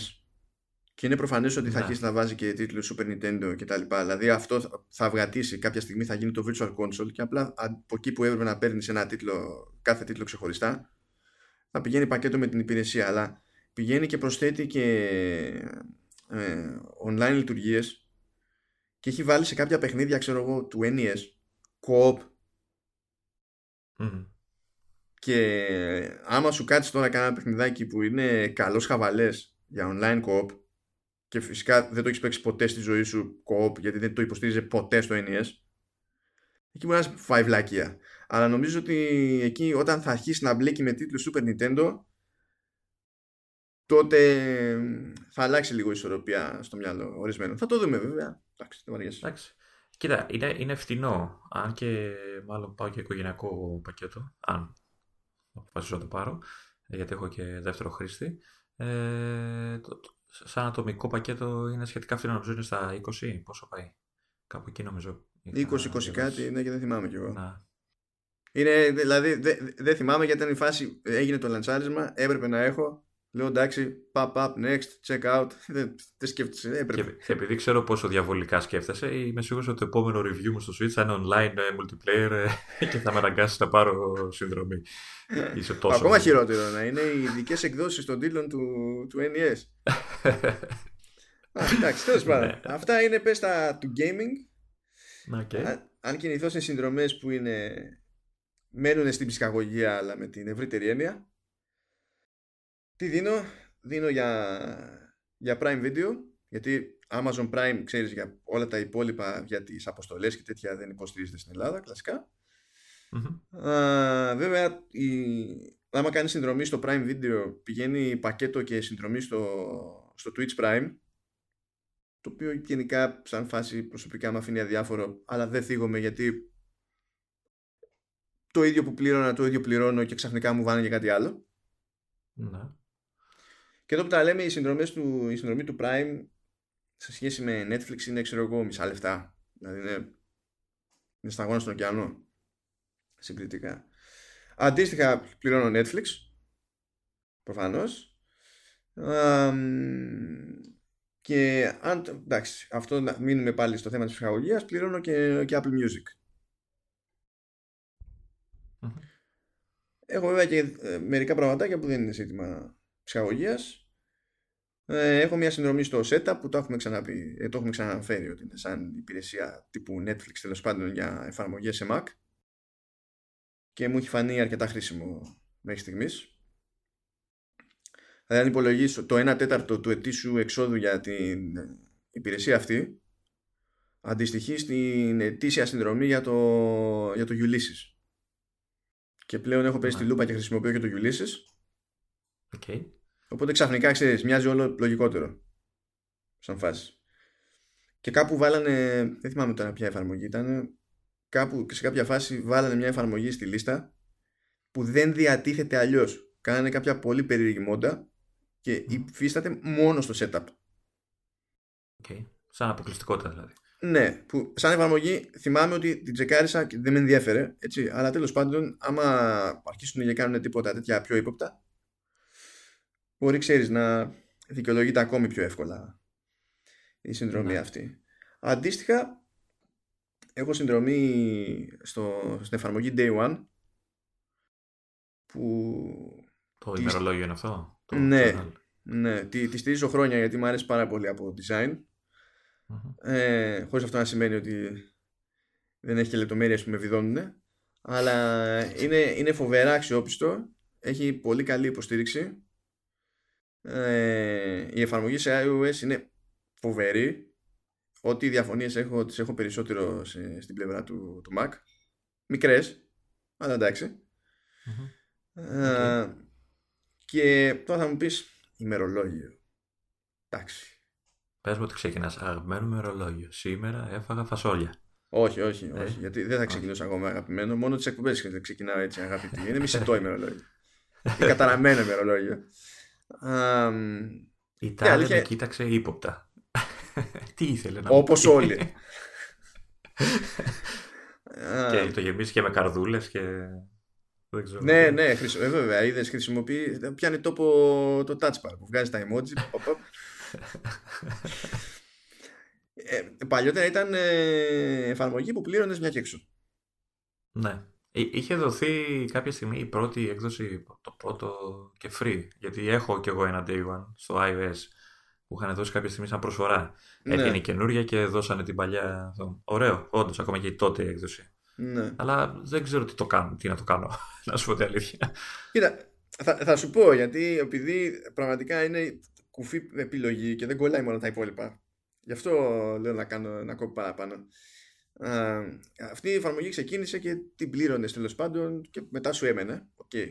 Έκανε το λανσάρισμα της δεύτερης μεγάλης έκδοσης μετά από χρόνια που είχε αφιερώσει ο τύπος εκεί που το στείλει στην πρώτη.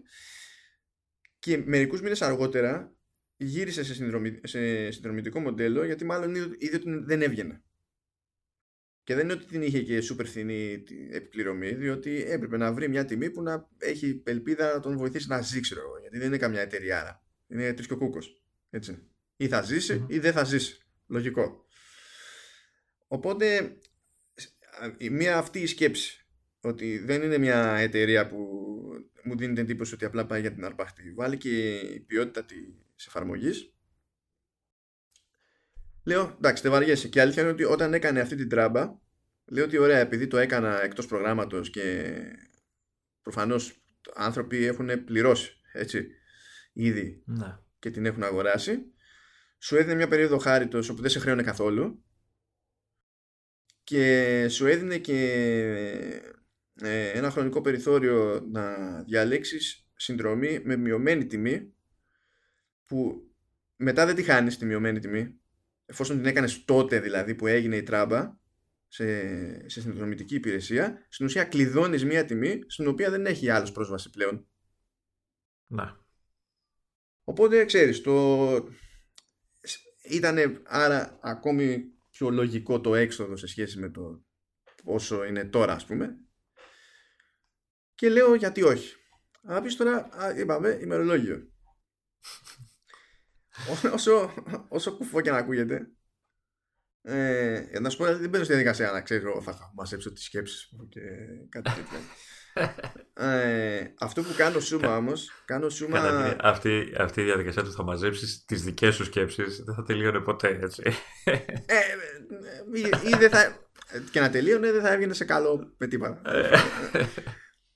ε, αυτό που μπήκα στη διαδικασία να κάνω και η αλήθεια είναι ότι με βοήθησε από σπόντα, γιατί δεν είναι κάτι που δεν μπορούσα να σκεφτώ από μόνος μου, αλλά είναι άλλο να το βλέπεις μπροστά σου. Ε, άρχισα να σημειώνω πόσο χρόνο αφιερώνω στις διάφορες δουλειές. Διότι επειδή το πρόγραμμα είναι ένας μόνιμος αχταρμάς, ο αχταρμάς του freelancer, πότε σκάει το ένα, πότε σκάει το άλλο, τρέχει το, για κάποιο κουφό deadline. Μετά ε, έλεγες Α, θα αράξω το Σαββατοκύριακο και σου έσκαγε το λάθος πράγμα η μέρα Παρασκευή και έπρεπε να ξεχάσεις το Σαββατοκύριακο. δεν, δεν μπορείς να έχεις σούπερ συγκεκριμένο πρόγραμμα και να θες. Ε, και μου έμεινε, μου έμενε μονίμως η εντύπωση, γιατί έτσι, ότι δεν αποδίδω. Ότι στην πραγματικότητα δουλεύω τον κόσμο, ας πούμε, και δεν, δεν, δεν αφιερώνομαι όντως στη δουλειά και δεν έχω καλή παραγωγικότητα. Και άρχισα να τα σημειώνω αυτά τα πράγματα και στην ουσία έχοντας μαζέψει στοιχεία διαπίστωσα ότι παθαίνω το ανάποδο. Δηλαδή δουλεύω περισσότερο από όσο πρέπει και με αυτό δεδομένο είναι διπλά ηλίθιο ότι ώρες ώρες μου καρφώνεται στο μυαλό η εντύπωση ότι δεν αποδίδω και αυτή η εντύπωση προφανώς με κάνει να αισθάνομαι άσχημα με την πάρτη μου. Τέλος πάντων, okay. ευχάριστες ιστορίες. Ο Dr. Phil εδώ. Okay. Αλλά ναι, επειδή ήταν ειδική περίπτωση, είπα να το συζητήσω λίγο παραπάνω. Ε, και η τελευταία μου συνδρομή είναι τα 200 γίγκα το μήνα σε iCloud. Αυτό είναι όλο. Πανάθεμας. Πανάθεμας. Έλα, έλα. Δεν είναι η χειρότερη συνδρομή που, που δίνεις ή που θα δώσεις ποτέ και το ξέρεις. Γιατί σε βλέπω από τις άλλες συνδρομές που έχεις εδώ πέρα, όλες οι άλλες ακριβότερες είναι. Είναι όλες ακριβότερες, ναι, εντάξει, αλλά εσύ φταίει που έχω και iCloud Storage πλέον, εδώ και λίγο καιρό. Ε, έφαγα τα νιάτα μου μέχρι να αποφάσισα ότι θα ανεβάσω ένα μεγάλο μέρος ε, από φωτογραφίες που ξεκινάνε δεν ξέρω και εγώ από ποια χρονιά.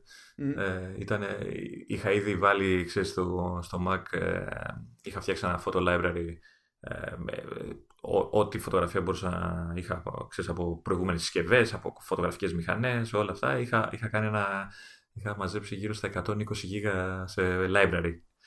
Ε, και ο... Εντάξει, κοίτα, η αλήθεια είναι ότι δεν έχω κι εγώ, εγώ δεν είμαι γνωστός για, για το ρυθμό με τον οποίο τραβά φωτογραφίες. Αλλά Όχι, ναι, ούτε, εγώ είμαι, ούτε εγώ είμαι. ούτε εγώ είμαι. Απλά έχω, έχω, το πρέπει να σου εξηγήσω. Δεν, δεν μας παίρνει τώρα.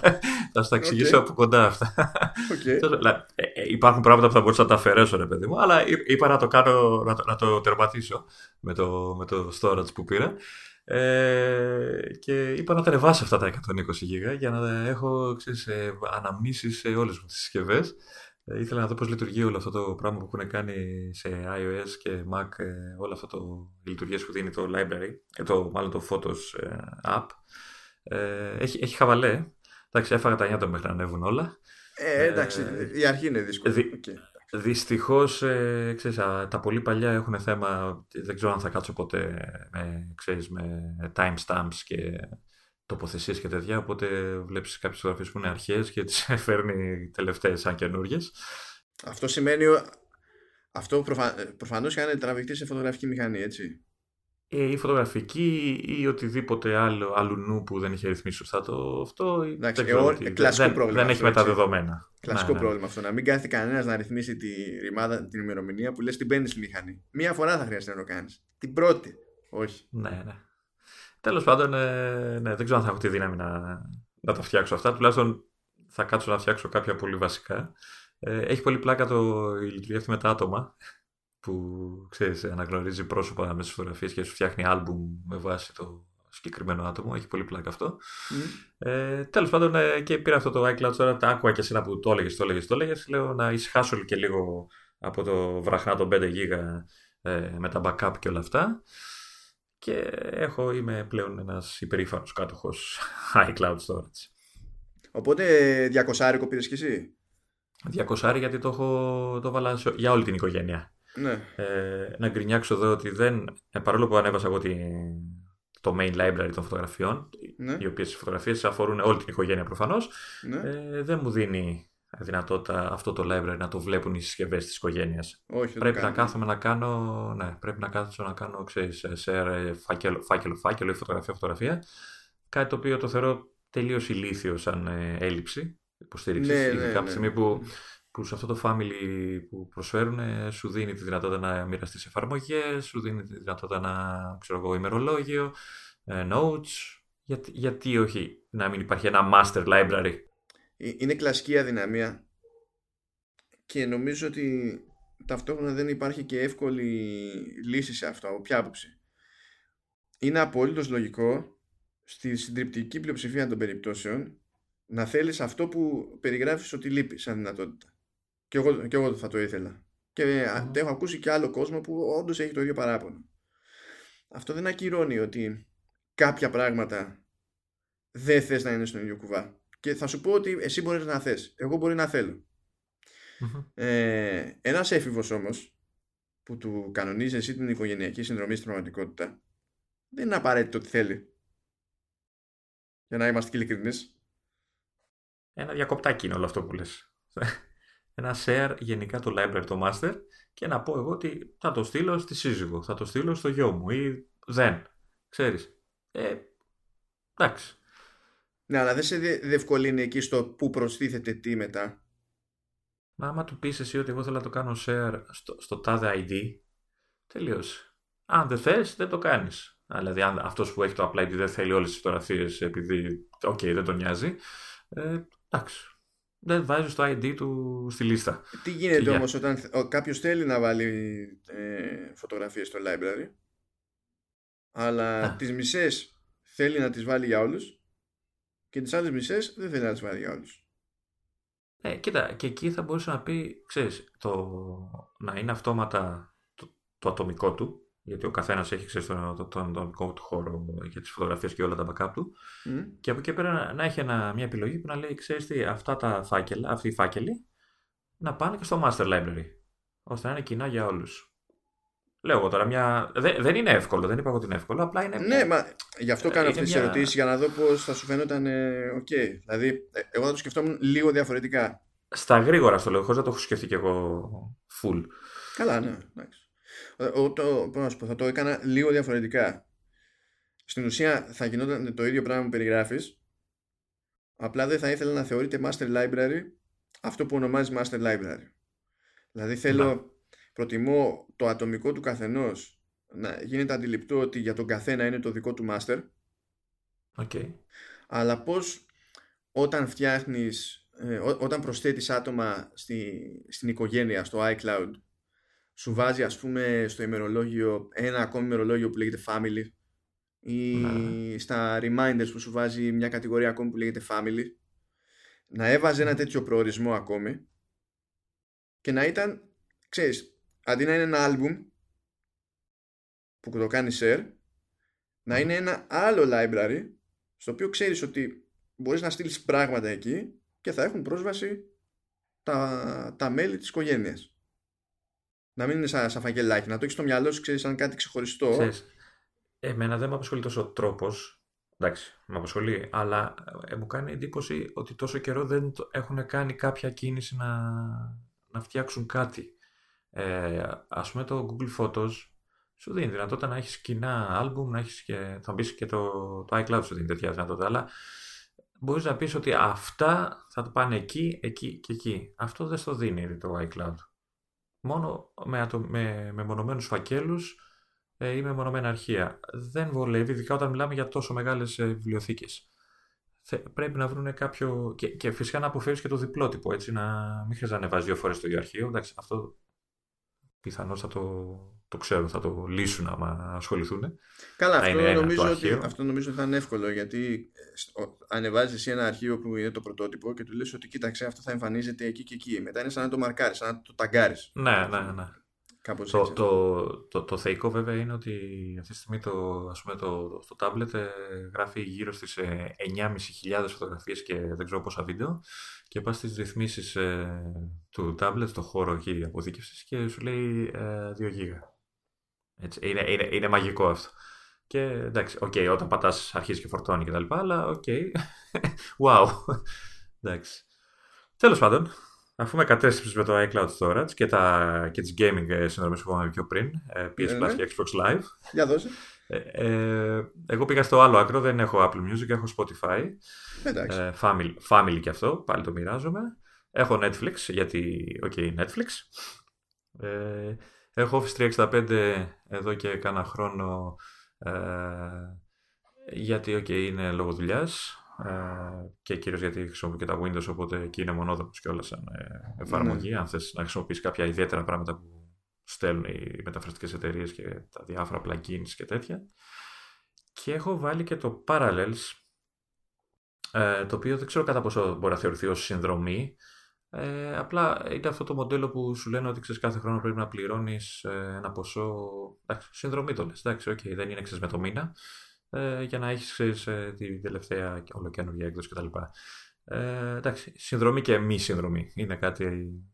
Ωραία, εντάξει, κοίτα. Συνδρομή είναι. Απλά σου έχουν μια επιλογή μόνο να είναι ετήσια. Ε, αυτό. Εντάξει. Ναι, ναι. Αυτό. Και, και αυτό για τη δουλειά και γιατί έχω ακόμα ε, ανάγκη τα Windows. Ε, okay.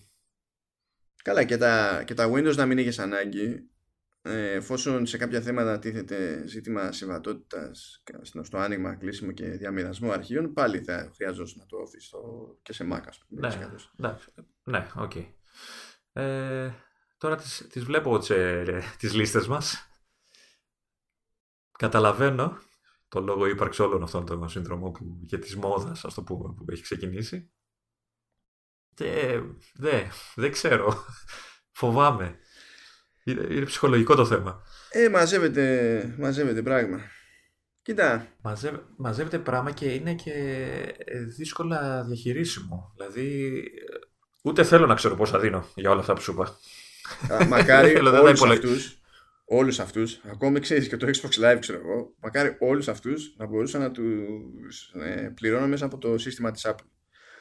Όχι επειδή έχω ναι. κάνει μόνο να πάρει, να πάρει και άλλο μερίδιο η Apple, που αυτό θα σήμαινε ενδεχομένως ότι θα ανεβάζανε όλοι τις συνδρομές για να καλύψουν και το μερίδιο της Apple. Αλλά ε, επειδή αρκετές από αυτές που έχω γίνονται μέσω του Apple ID, ε, ξέρω ότι σε πάρα πολλές περιπτώσεις μπορώ να πάω σε ένα σημείο και να κάνω διαχείριση.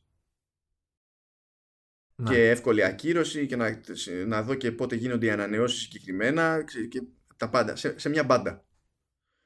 Αυτό θα, θα μου άρεσε να υπάρχει γενικά, ρε παιδί μου, σαν Μια συγκεντρωμένη.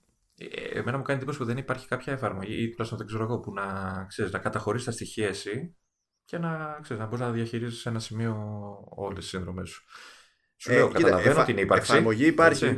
Όχι, δεν μπορείς να κάνεις διαχείριση, αλλά υπάρχει εφαρμογή που σου. Δεν τη θυμάμαι, θα τη βρω, θα τη βάλω σημείο του επεισοδίου. Okay, ε, με ενδιαφέρει. Βάζεις στην ουσία, του, του λες ποια υπηρεσία είναι, του mm. γράφεις πότε γίνεται η ανανέωση και το, στόχει σε μια λίστα και σου πετάει υπενθυμίσεις όταν είναι. Δεν είναι ότι συνδέεται με τις υπηρεσίες από πίσω και μπορεί ναι, να ναι, κάνεις ναι. κάτι με τις υπηρεσίες. Αλλά... Κάτι σαν ημερολόγιο, ας το πούμε. Συνδρόμου. Ναι, ναι. Που υφίσταται ω εφαρμογή ακριβώς επειδή είναι πλέον απολύτως λογικό το σενάριο να καταλήγεις να χάνεσαι Ε, εμένα ξέρεις να σου πω, ε, σου είπα και καταλαβαίνω από τη μεριά των προγραμματιστών ότι okay, είναι ένας τρόπος για να, να ζήσουν. Να επιβιώσει και η εφαρμογή και η εταιρεία τους και όλα τους και ok, είναι ε, ε, αποδεκτό. Με αγχώνει πρώτον η διαχείριση που είπαμε, αλλά με αγχώνει και το γεγονός ότι α, ε, θα μου πεις, εντάξει, ίσως και αυτό να είναι ψυχολογικό, το ότι έτσι και αφήσει μια συνδρομή να λήξει γιατί, για τον οποιοδήποτε λόγο, ε, γιατί ξέρω, δεν σου βγαίνουν τα κουκιά, γιατί okay, ε, οτιδήποτε. Ε, στην ουσία ε, δεν σου μένει κάτι. Δηλαδή όταν, όταν πριν η εφαρμογή ήταν μεμονωμένη, ε, ε, σου έμενε. Δηλαδή αν σταματούσες να πληρώνεις, σου έμενε η εφαρμογή και μπορούσες να τη χρησιμοποιήσεις. Μπορεί να ήταν η παλιότερη έκδοση, όχι να μην έχει όλα τις καινούριε λειτουργίες κτλ. Αλλά σου, σου έμενε κάτι, είχες κάτι. Τώρα αυτό, όταν είναι συνδρομητικό, αν σταματήσω εγώ π.χ. Να, να, να πληρώνω το Parallels του χρόνου, δεν θα μπορώ να έχω Windows. Με την παλιά μου έκδοση. Δεν με ενδιαφέρει να έχω την, την τελευταία έκδοση του, του Parallels. Λέμε τώρα. Έτσι. Δεν θα μπορώ να, να, να συνεχίσω να δουλεύω με αυτή που πλήρωνα όλο το χρόνο. Και αυτό εμένα μου δημιουργεί ένα άγχος, ένα... δεν ξέρω. Ε, αν με καταλαβαίνεις τι, ναι, ναι. τι είναι αυτό που με, με, με αγχώνει. Ε, και αυτό αυτομάτως ε, με κάνει ένα αρνητικό απέναντι σε, στην ύπαρξη συνδρομής. Δηλαδή όταν βλέπω εφαρμογές που θέλω να δω, θέλω να δοκιμάσω, αλλά μου λένε, ξέρεις, μόνο με συνδρομή μπορείς να τη δεις ε, κανονικά, ε, με σταματάει πιο εύκολα από το να μου πει, ξέρεις, πλήρωσε 10 ευρώ και γεια.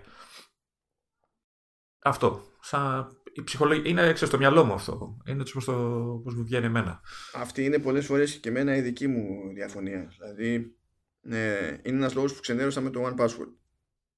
Που το πλήρωνα όταν έβγαινε νέα έκδοση, την πλήρωνα εφάπαξ, παπαπ. Και δεν είναι και η φθηνότερη εφαρμογή όλων των εποχών. και αλήθεια είναι ότι γυρίσαν αυτοί στο συνδρομητικό μοντέλο και σε αφήνουν ακόμη και τώρα να, να πάρεις την εφαρμογή που λειτουργεί αυτόνομα αλλά παίζουν δύο τεινά. Κάποιες υπηρεσίες που βασίζονται στους δικούς τους servers που έχουν πλέον δική τους υπηρεσία για συγχρονισμό, ενώ πριν ξέρεις, βασιζόντουσαν σε Dropbox ή iCloud, ανάλογα με το τι θα διάλεγες, προφανώς δεν μπορούν να υποστηριχθούν με τις εκδόσεις που είναι αυτόνομες. Αλλά αυτό το καταλαβαίνω σε τεχνικό υποβάθρο. Εντάξει, και οι τύποι στείλουν servers, κάπως πρέπει να λειτουργούν αυτοί οι servers, τους πληρώνουν. Έτσι, ωραία. Όταν πάω να αγοράσω όμως τη μεμονωμένη την εφαρμογή, ε, από εκεί που πουλούσε, πουλούσε ξεχωριστά την έκδοση για, για Mac και ξεχωριστά την έκδοση για Windows με υποχρεώνει να πληρώσω και τις δύο. Και εκεί είναι που λύγησα. Ενώ, ενώ η εφαρμογή είναι πάρα πολύ καλή. Είναι κάτι τέτοιες λεπτομέρειες είναι που από περίπτωση σε περίπτωση είναι που καταλήγουν και ξέρεις με, με, τις θεωρώ ανεκτές ή όχι. Στην περίπτωση του Day One ας πούμε ε, αν το δω τελείως ψυχρά δεν μ' αρέσει που είναι συνδρομητική εφαρμογή. Επειδή υπάρχει ένα επίπεδο ποιότητας. δεν έχω βρει κάτι καλύτερο από αυτό. Επί σειρά ετών δηλαδή δεν, δεν έχω βρει καλύτερη εφαρμογή σε αυτό το είδος.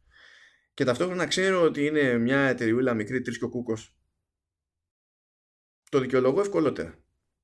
Η, η Microsoft ας πούμε στην περίπτωση του Office και σε αφήνει να αγοράσεις Office ξεχωριστά δεν έχει όλες τις εφαρμογές στο, στο πακέτο εκτός αν πας για το business ας πούμε. Αλλά η αλήθεια είναι ότι εντάξει, τελευταία φορά που χρειάστηκα σε αυτή τη ζωή Access που στην τελική δεν υποστηρίζει macOS ήταν όταν κάποιος προσπαθούσε να μου μάθει Access επειδή κάναμε ότι ήταν σημαντικό. Ε, ε, άμα θέλω ρε παιδί μου όμως μπορώ να τα αγοράσω. Ταυτόχρονα ε, αν καθίσεις και παρατηρήσεις ξέρεις πώς πηγαίνουν τα updates που κάνει και τέτοια και συνειδητοποιήσεις και πόσο κόστιζε παλιότερα αλλά πόσο κοστίζει και τώρα να πάρεις το Office ξεχωριστά βάλε ότι το συνδυάζει συνήθως και με χώρο στο OneDrive που κανονικά ήταν ξεχωριστή συνδρομή και εκείνο ε, είναι απολύτως εφικτό το να συνειδητοποιήσεις ότι αν ήσουν κάποιος που ε, φρόντιζε να είναι up to date στο Office παλαιότερα, τώρα με το Office 365 μπορεί να έρχεται μία ή άλλη και να γλιτώνει λεφτά.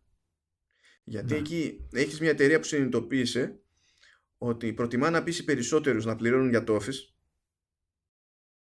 παρά να προσπαθήσει να ε, μείνει στην ίδια τιμολόγηση που είχε κάποτε και να ε, σπάσει τα νεύρα ακόμη περισσότερο κόσμος και πάλι σου δίνει την επιλογή βέβαια. Θες έτσι, γίνεται. Θες γιουβέτσι, πάλι γίνεται. Αυτή είναι, αυτό ήθελα να σου το πω. Το, το, το, θεωρώ ότι ένα μεικτό μοντέλο είναι και το καλύτερο, έτσι.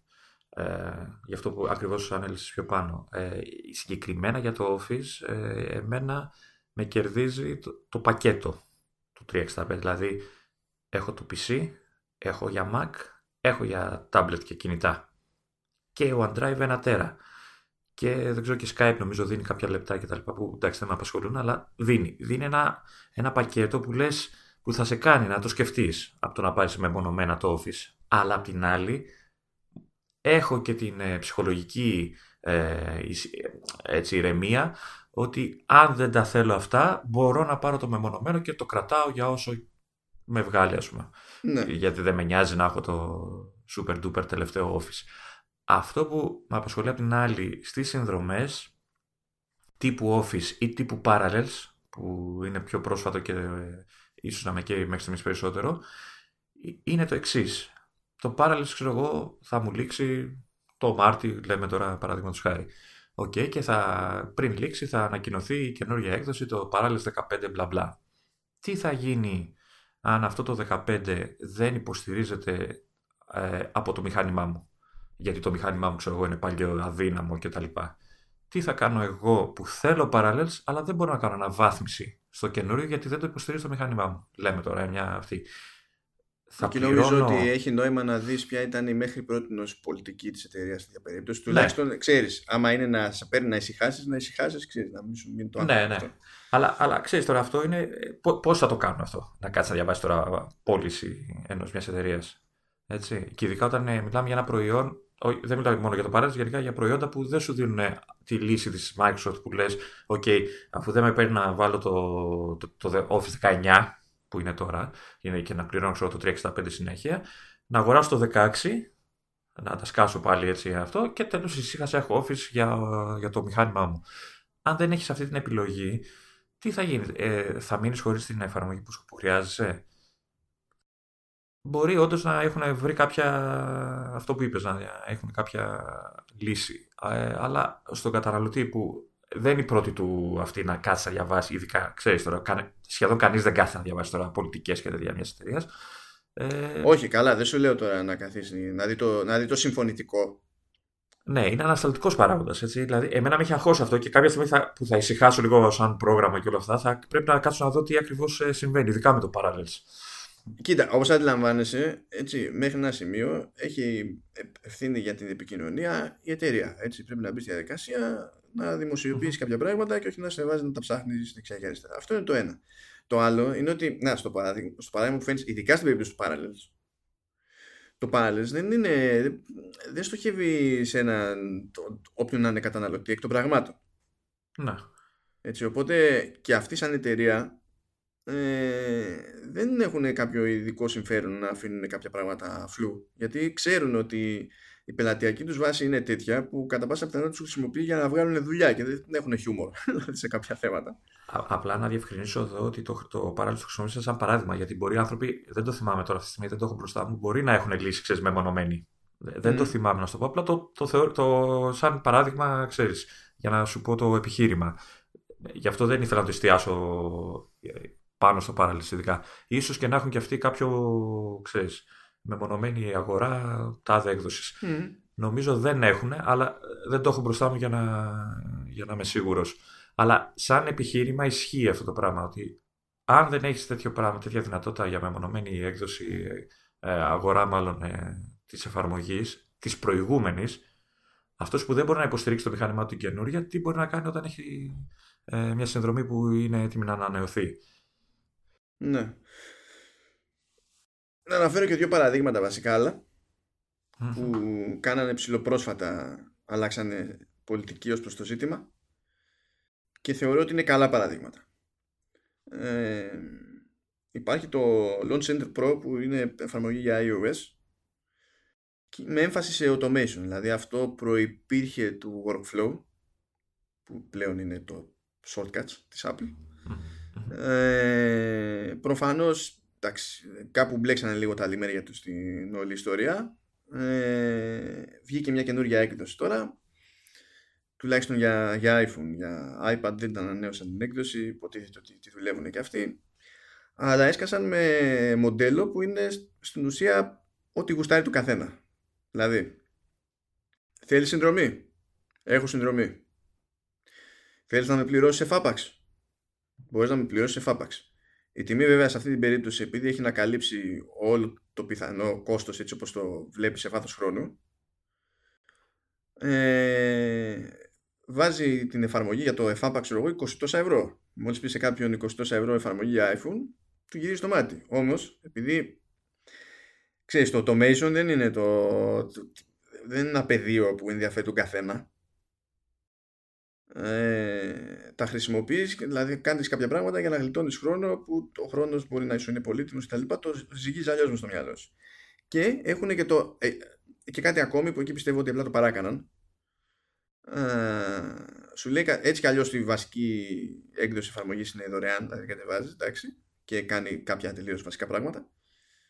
Και σου λέει μετά ότι τα διάφορα, οι διάφορες λειτουργίες και παροχές που έχω που στις δίνω είτε αγοράσεις σε Fapax είτε πληρώσεις συνδρομή και εκεί στις δίνω όλες μαζί πάρτες μπορείς να τις αγοράσεις μεμονωμένα. Και εκεί γίνεται λίγο δηλαδή πα, τι λίγο, παραγίνεται νιά το πραγμα γιατί άντε μετά να θυμάσαι τώρα εσύ ακριβώς τι είχες αγοράσει πότε. Και ειδικά αν έχεις αγοράσει κάποιες λειτουργίες έξτρα μετά τι κάνεις έτσι και συνειδητοποιείς ότι θέλεις το, το υπόλοιπο; Θα βάλεις τη συνδρομή, θα πληρώσεις ε, εφάπαξ σε, full price και ήδη θα έχεις δώσει κάποια χρήματα για κάποιες λειτουργίες γίνεται ένας, δηλαδή αυτή η πολυπλοκότητα δημιουργεί κάποια σενάρια που δεν νομίζω ότι βγαίνουν σε καλό θα ήμουν ευχαριστημένος δηλαδή με τις πρώτες δύο εναλλακτικές. Ε, στις οποίες πρώτες δύο εναλλακτικές έχει μείνει η Omni Group με, το, με την τελευταία έκδοση του Omni Focus που και αυτή έχει πειραματιστεί σε διάφορα επίπεδα. Παλιότερα ήσουν υποχρεωμένος να αγοράσεις, δεν μπορείς να δοκιμάσεις τίποτα. Άντε, ξέρω εγώ, που μπορεί να είχε μια στο τόσο να βγάζανε μια έκδοση trial για 14 μέρες. Αυτό.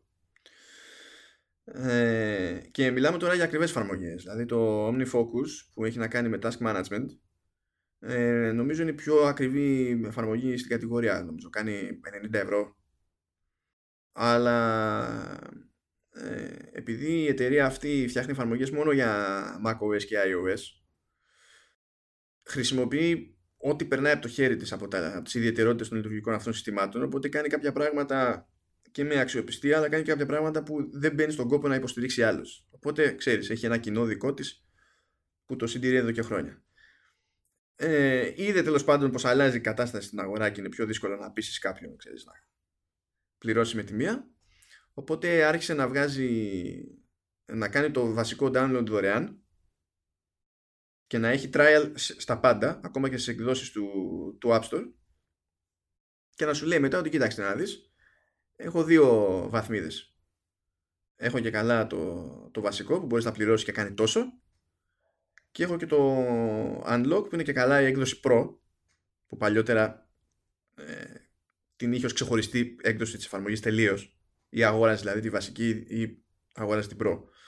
Ενώ τώρα ξέρεις, το έχεις σαν, σαν μια ακόμη επιλογή μέσα από την ίδια εφαρμογή. Που κάνει ακόμα περισσότερα χρήματα. Αυτό δεν το έχει κόψει λοιπόν. Δηλαδή, άμα θέλεις να αγοράσεις, αγοράζεις και σου μένει και τελεία. Όμως έχει βάλει προαιρετικά συνδρομή και σου λέει ότι κοίταξε, εσύ ξέρεις τι σοή χρήση κάνει ε, οι τιμές μου ξέρεις ποιες είναι, είτε με συνδρομή είτε για κανονική αγορά. Ό,τι θεωρείς ότι συμφέρει και σε εξυπηρετεί. Ευχαριστώ, γεια σας. Αυτό πιστεύω ότι είναι ιδανικό. Και δεν μιλάω τώρα για κάποια παραδείγματα άλλων εφαρμογών που απλά είναι γελίες. Δηλαδή, να σου πω, το να είναι μια εφαρμογή που έχει ε, συνδρομή, ε, είναι για επεξεργασία, ε, για επεξεργασία εικόνας. Και δεν σου λέω έχει επιπληρωμή έξτρα φίλτρα, γιατί μέχρι εκεί θα το καταλάβω. Ειδικά αν μπαίνουν στη διαδικασία και κατά καιρούς φτιάχνουν νέα φίλτρα. Αλλά για την πρόσβαση στα φίλτρα να μου ζητάς συνδρομή, δεν πρόκειται να με δεις για πελάτη στον ένα τον άπαντα. Γιατί μου κάνει μπαμ ρε παιδί μου ότι είπες ας βάλω συνδρομή για να δω μπας και πιάσουμε την καλή στο άσχετο. Κοίτα, γενικά ε, είναι τι προσφέρει έτσι αυτό. Δηλαδή ναι, ναι. για να τον κερδίσει τον άλλον πρέπει να, να, να του αποδείξει ότι ξέρεις ότι άμα να πληρώνεις κάθε μήνα ή κάθε χρόνο ή δεν ξέρω πότε ε, αυτό που πληρώνεις για όλη τη διάρκεια που θα το πληρώνεις αξίζει να το πληρώσεις. Δηλαδή η Microsoft OK, okay, το Office το πακέτο είναι υπερπλήρες. Και έχει και καλή υποστήριξη, και έχει και καλή υποστήριξη. συχνά, διάφορα. Ναι, και, και είναι και, και top εφαρμογές γενικά και OK okay, και τα λοιπά. Εντάξει, έχουν τα προβλήματά τους, OK, okay, όλες έχουν τα προβλήματά τους, αλλά σου έχει κάνει ένα πακέτο που λες εσύ μήπως και να αξίζει να, να, το, να τα δίνω τα πόσα είναι το μήνα και τα λοιπά. Γιατί θα μου δώσεις και το OneDrive, θα πετάω και εκεί πράγμα. Θα μου δώσεις και Skype για αυτούς που χρησιμοποιούν Skype, ξέρεις, με τηλέφωνο κανονικό. Ε, τους δίνει κάποια λεπτά, νομίζω 60 ε, δωρεάν. Θα, θα, θα, θα, θα έχω και τα mobile apps. Θα έχω ένα ολοκληρωμένο πράγμα. Τώρα αν πας και ε, αρχίσεις και πληρώνεις συνδρομές σε μια ε, εφαρμογή η οποία είναι ε, απλή. Ε, τα update που θα κάνει κατά τη διάρκεια της ε, συνδρομής είναι bug fixes. Δεν είναι κάτι σημαντικό. Άρα αρχίζεις και αναρωτιέσαι ε, για ποιο λόγο; Για απλά για να την έχω; Εντάξει, θα μπορούσα να βρω μία που να κάνει τα ίδια και να την πληρώσω μια φορά και να ησυχάσω και για. Θέλει, θέλει λίγο η, ε, να, να βρει μια ισορροπία ο προγραμματιστής εντάξει καταλαβαίνω ότι χρειάζεται χρήματα, αλλά πρέπει και από τη μεριά του να πείσει τον καταναλωτή ότι αυτά που του προσφέρει να αξίζει να, να τα πληρώνει. Ε, ας πούμε το Parallels, το Parallels που, που έχω πάρει τώρα ας πούμε, και έχω, έχουν περάσει κάποιοι μήνες, ε, έχει κάνει μια φορά update. Δύο, μία, κάτι τέτοιο. Δηλαδή και λες, OK, okay, τι κάνουνε. Και, και bug fixes, έτσι, δεν, ε, για features, δεν μιλάμε για features. Μπορεί να είναι τέλειο, έτσι, και να μην χρειάζεται updates, αλλά λες, OK, okay, το πληρώνω απλά για να το έχω, γιατί δεν με αφήνεις να το έχω αλλιώς. Λέμε τώρα. Μπορεί και σου είπα να, να αφήνει. Ε, πρέπει λοιπόν να, αυτό που προσφέρεται να, να το προσέξουν. Δηλαδή να μην πετάμε συνδρομές όπου να είναι και για ό,τι να είναι. Είμαστε να ακόμα σε μεταβατική περίοδο προς αυτό το ζήτημα η αλήθεια είναι και ένας λόγος που ε, γίνεται και ο, ο χαμούλης που γίνεται με τις συνδρομές είναι επειδή έμαθε η αγορά να έχει πολύ χαμηλό ταβάνι για την αγορά εφαρμογών. Δηλαδή... Ειδικά στα mobile, έτσι. Ειδικά στα... Καλά, ειδικά σε... Απλά το θέμα είναι ότι από, από την πραγματικότητα των mobile apps έχει, έχουν εκπαιδευτεί μυαλάκι για τις άλλες πλατφόρμες. Γιατί μέσα στο μυαλό τους είναι software εδώ, software εκεί πέρα. Γιατί η εφαρμογή σου έχει 5 ευρώ σε, σε iPhone, 10 ευρώ σε iPad και, και 55 σε, σε Mac. Ε, μην πας μακριά και εγώ το ίδιο έπαθα έτσι. Όταν ναι. ξεκίνησα να, να, ήμουνα με iOS και όταν έβαλα και το Mac και είδα τις εφαρμογές Fantastical π.χ. Γιατί νομίζω κάπου εκεί το πήγε το μυαλό σου με τις τιμέ ναι, ναι, ναι. Ε, έλεγα. Ε, γιατί; Ξέρω γιατί, αλλά ξέρεις, έχει συνηθίσει να βλέπεις 5 ευρώ. Maximum, έτσι. Ε, το, το ανώτερο που έχω δει είναι 10. Που από τη μία λες 10 και από λες 10. 10. δηλαδή 10 ευρώ είναι, δεν είναι για μια ε, ναι. που θες. Εκεί φταίει και ο, και ο καταναλωτής σε όλη αυτή την ιστορία, διότι έχει ακόμα δρόμο μπροστά του για να φτάσει σε κάτι που παλαιότερα η αγορά το είχε αυτονόητο. Ότι κάποια πράγματα είναι λογικό να είναι ακριβά, γιατί έχουν πολλή δουλειά από πίσω και το ζήτημα δεν είναι από του, του, του, του γυαλίσει μια εφαρμογή να, να δίνει 3 ευρώ. Το ζήτημα είναι να υπάρχουν οι εφαρμογές που του κάνουν τη δουλειά του πέρα από τα πράγματα που έχουμε για χαβαλέ να είναι αξιόπιστα και να ξέρει ότι θα στηριχθούν σε βάθος χρόνου. Αυτό μπορεί να γίνει με συνδρομή, μπορεί να γίνει και με τελείως άλλες τιμές από αυτές που θεωρούμε αστήριχτα στην πραγματικότητα αυτονόητες για, για software. Δηλαδή, εντάξει, πώς θα το κάνουμε. Και επειδή έχουμε και την προϊστορία που έχουμε με το, με το gaming, ε, τόσα και τόσα πράγματα βγαίνουν και θεωρούμε ότι είναι λογικό να κοστίσουν 60 ευρώ. Έτσι. Ναι. Ε, και για κάποιο λόγο κλωτσάει περισσότερο το μυαλό αν ε, όλο αυτό, το, αν το εξιντάρικο είναι σε αιτήσια βάση κάτι πρέπει να δώσουμε ή, ή και εφάπαξ, κάτι πρέπει να δώσουμε για μια εφαρμογή που ελπίζουμε μετά από μπορεί να έχουμε κάνει μια έρευνα ξέρω, που ελπίζουμε να μας φανεί χρήσιμη κατ' επανάληψη σε βάθος χρόνου. Ναι. Είναι λίγο παιχνίδι του μυαλού αυτό το, το πράγμα και νομίζω ότι μπορούμε με άνεση να δηλώνουμε όλοι οι ένοχοι για αυτό το, το, το θέμα. Αλλά ναι, εντάξει, είναι λίγο λίγη τροφή για τη σκέψη παραπάνω. Όχι, ε, ε, εγώ νομίζω ότι μόνος συνδρομητικό μοντέλο δεν μπορεί να στηριχτεί. Ε, είτε ψυχολογικά είτε για αυτό που σου είπα πριν ότι τι γίνεται σε περίπτωση που δεν ε, υποστηρίζεται πια το μηχάνημά σου είτε δεν ξέρω για ποιον άλλο λόγο. Πρέπει να δίνονται επιλογές. Τώρα, ε, αν η μεμονωμένη αγορά μπορεί να σταθεί από την πλευρά του developer, δηλαδή να τον στηρίξει οικονομικά, είναι κάτι που πρέπει να το σκεφτεί ο developer. Αλλά για μένα πρέπει να έχει ο καταναλωτής επιλογές. Αυτό που είπες, Θες συνδρομή, συνδρομή. Θες εφάπαξ, εφάπαξ. Τόσο όμως. Θες δεν ξέρω εγώ τι. Το έχουμε. Μην υπάρχει αυτό το, το, το μαχαίρι στο λαιμό. Αν δεν πληρώνεις κάθε μήνα, ε, το κόκκινο φίλτρο δεν θα το δεις ποτέ ας πούμε, στην, στην εφαρμογή φωτογραφίας. Ναι, εντάξει, αυτό είναι απλό, απλά γελίο. Γιατί το φίλτρο δεν το έφτιαξε, δεν το φτιάχνεις κάθε μέρα από την αρχή. Δηλαδή απλά με κοροϊδεύεις, ναι. ας πούμε. Αυτό, αυτό είναι το θέμα. Ναι, αυτό. Και, και δεν σου δίνουν και δυνατότητα να, να πεις ρε παιδί μου να το δοκιμάσω, αξίζει να το πληρώσω. Άνοιξε μου το μερικές μέρες, όλο, να δω, κλείδωσε μου το μετά, αλλά να το δω. Δεν μπορώ να πληρώσω για κάτι που δεν ξέρω. Έτσι δεν είναι. Ότι μου κάνει εννοώ, ότι, είναι, ότι λειτουργεί όπως πρέπει. Ναι, ναι, ναι. ναι. Και ξέρεις, αν δεν λειτουργεί όπως πρέπει, μετά απογοητεύεσαι και μετά φοβάσαι δύο φορές περισσότερο για την επόμενη συνδρομή. Ναι, και έτσι ένας developer έχει κάνει ζημιά και στον επόμενο στην πραγματικότητα. Και στον ίδιο του τον εαυτό, έτσι. Καλά, πρωτίστως έχει κάνει στον ίδιο τον εαυτό, αλλά έχει κάνει τα πράγματα πιο δύσκολα και για τον επόμενο που στην τελική δεν μας έχει φταίξει σε τίποτα ακόμη. Τέλος πάντων. Ναι, ναι. Και ο οποίος μπορεί να έχει κάνει και την καλύτερη και την πιο σωστή δουλειά, έτσι. Ναι, ναι, ναι, ακριβώς. Ώρα να κατεβάσουμε ρολά, Λεωνίδα. Ναι, ναι, ναι. ναι. Κλείνει και φωνή γιατί... μου.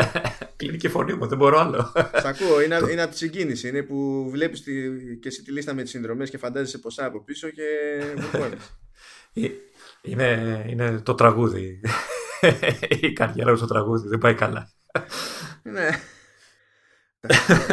Ο καθένας για ό,τι γεννήθηκε, Λεωνίδα. Εσύ γεννήθηκες για τους Άιμπιέδες έτσι. Εγώ γεννήθηκα για τις φάτσες που κάνω όταν ακούω για τους αϊμπιέδες και κάπως έτσι συνδυαζόμαστε και λειτουργεί το πράγμα. Εντάξει, δεν έχεις παράπονο από σταχτοπούτα μέχρι συνδρομές σου είπα σήμερα. Δεν έχεις κανένα παράπονο, έτσι. Όχι, έχεις μπερδευτεί πάντα έχω παράπονο. από συνήθεια.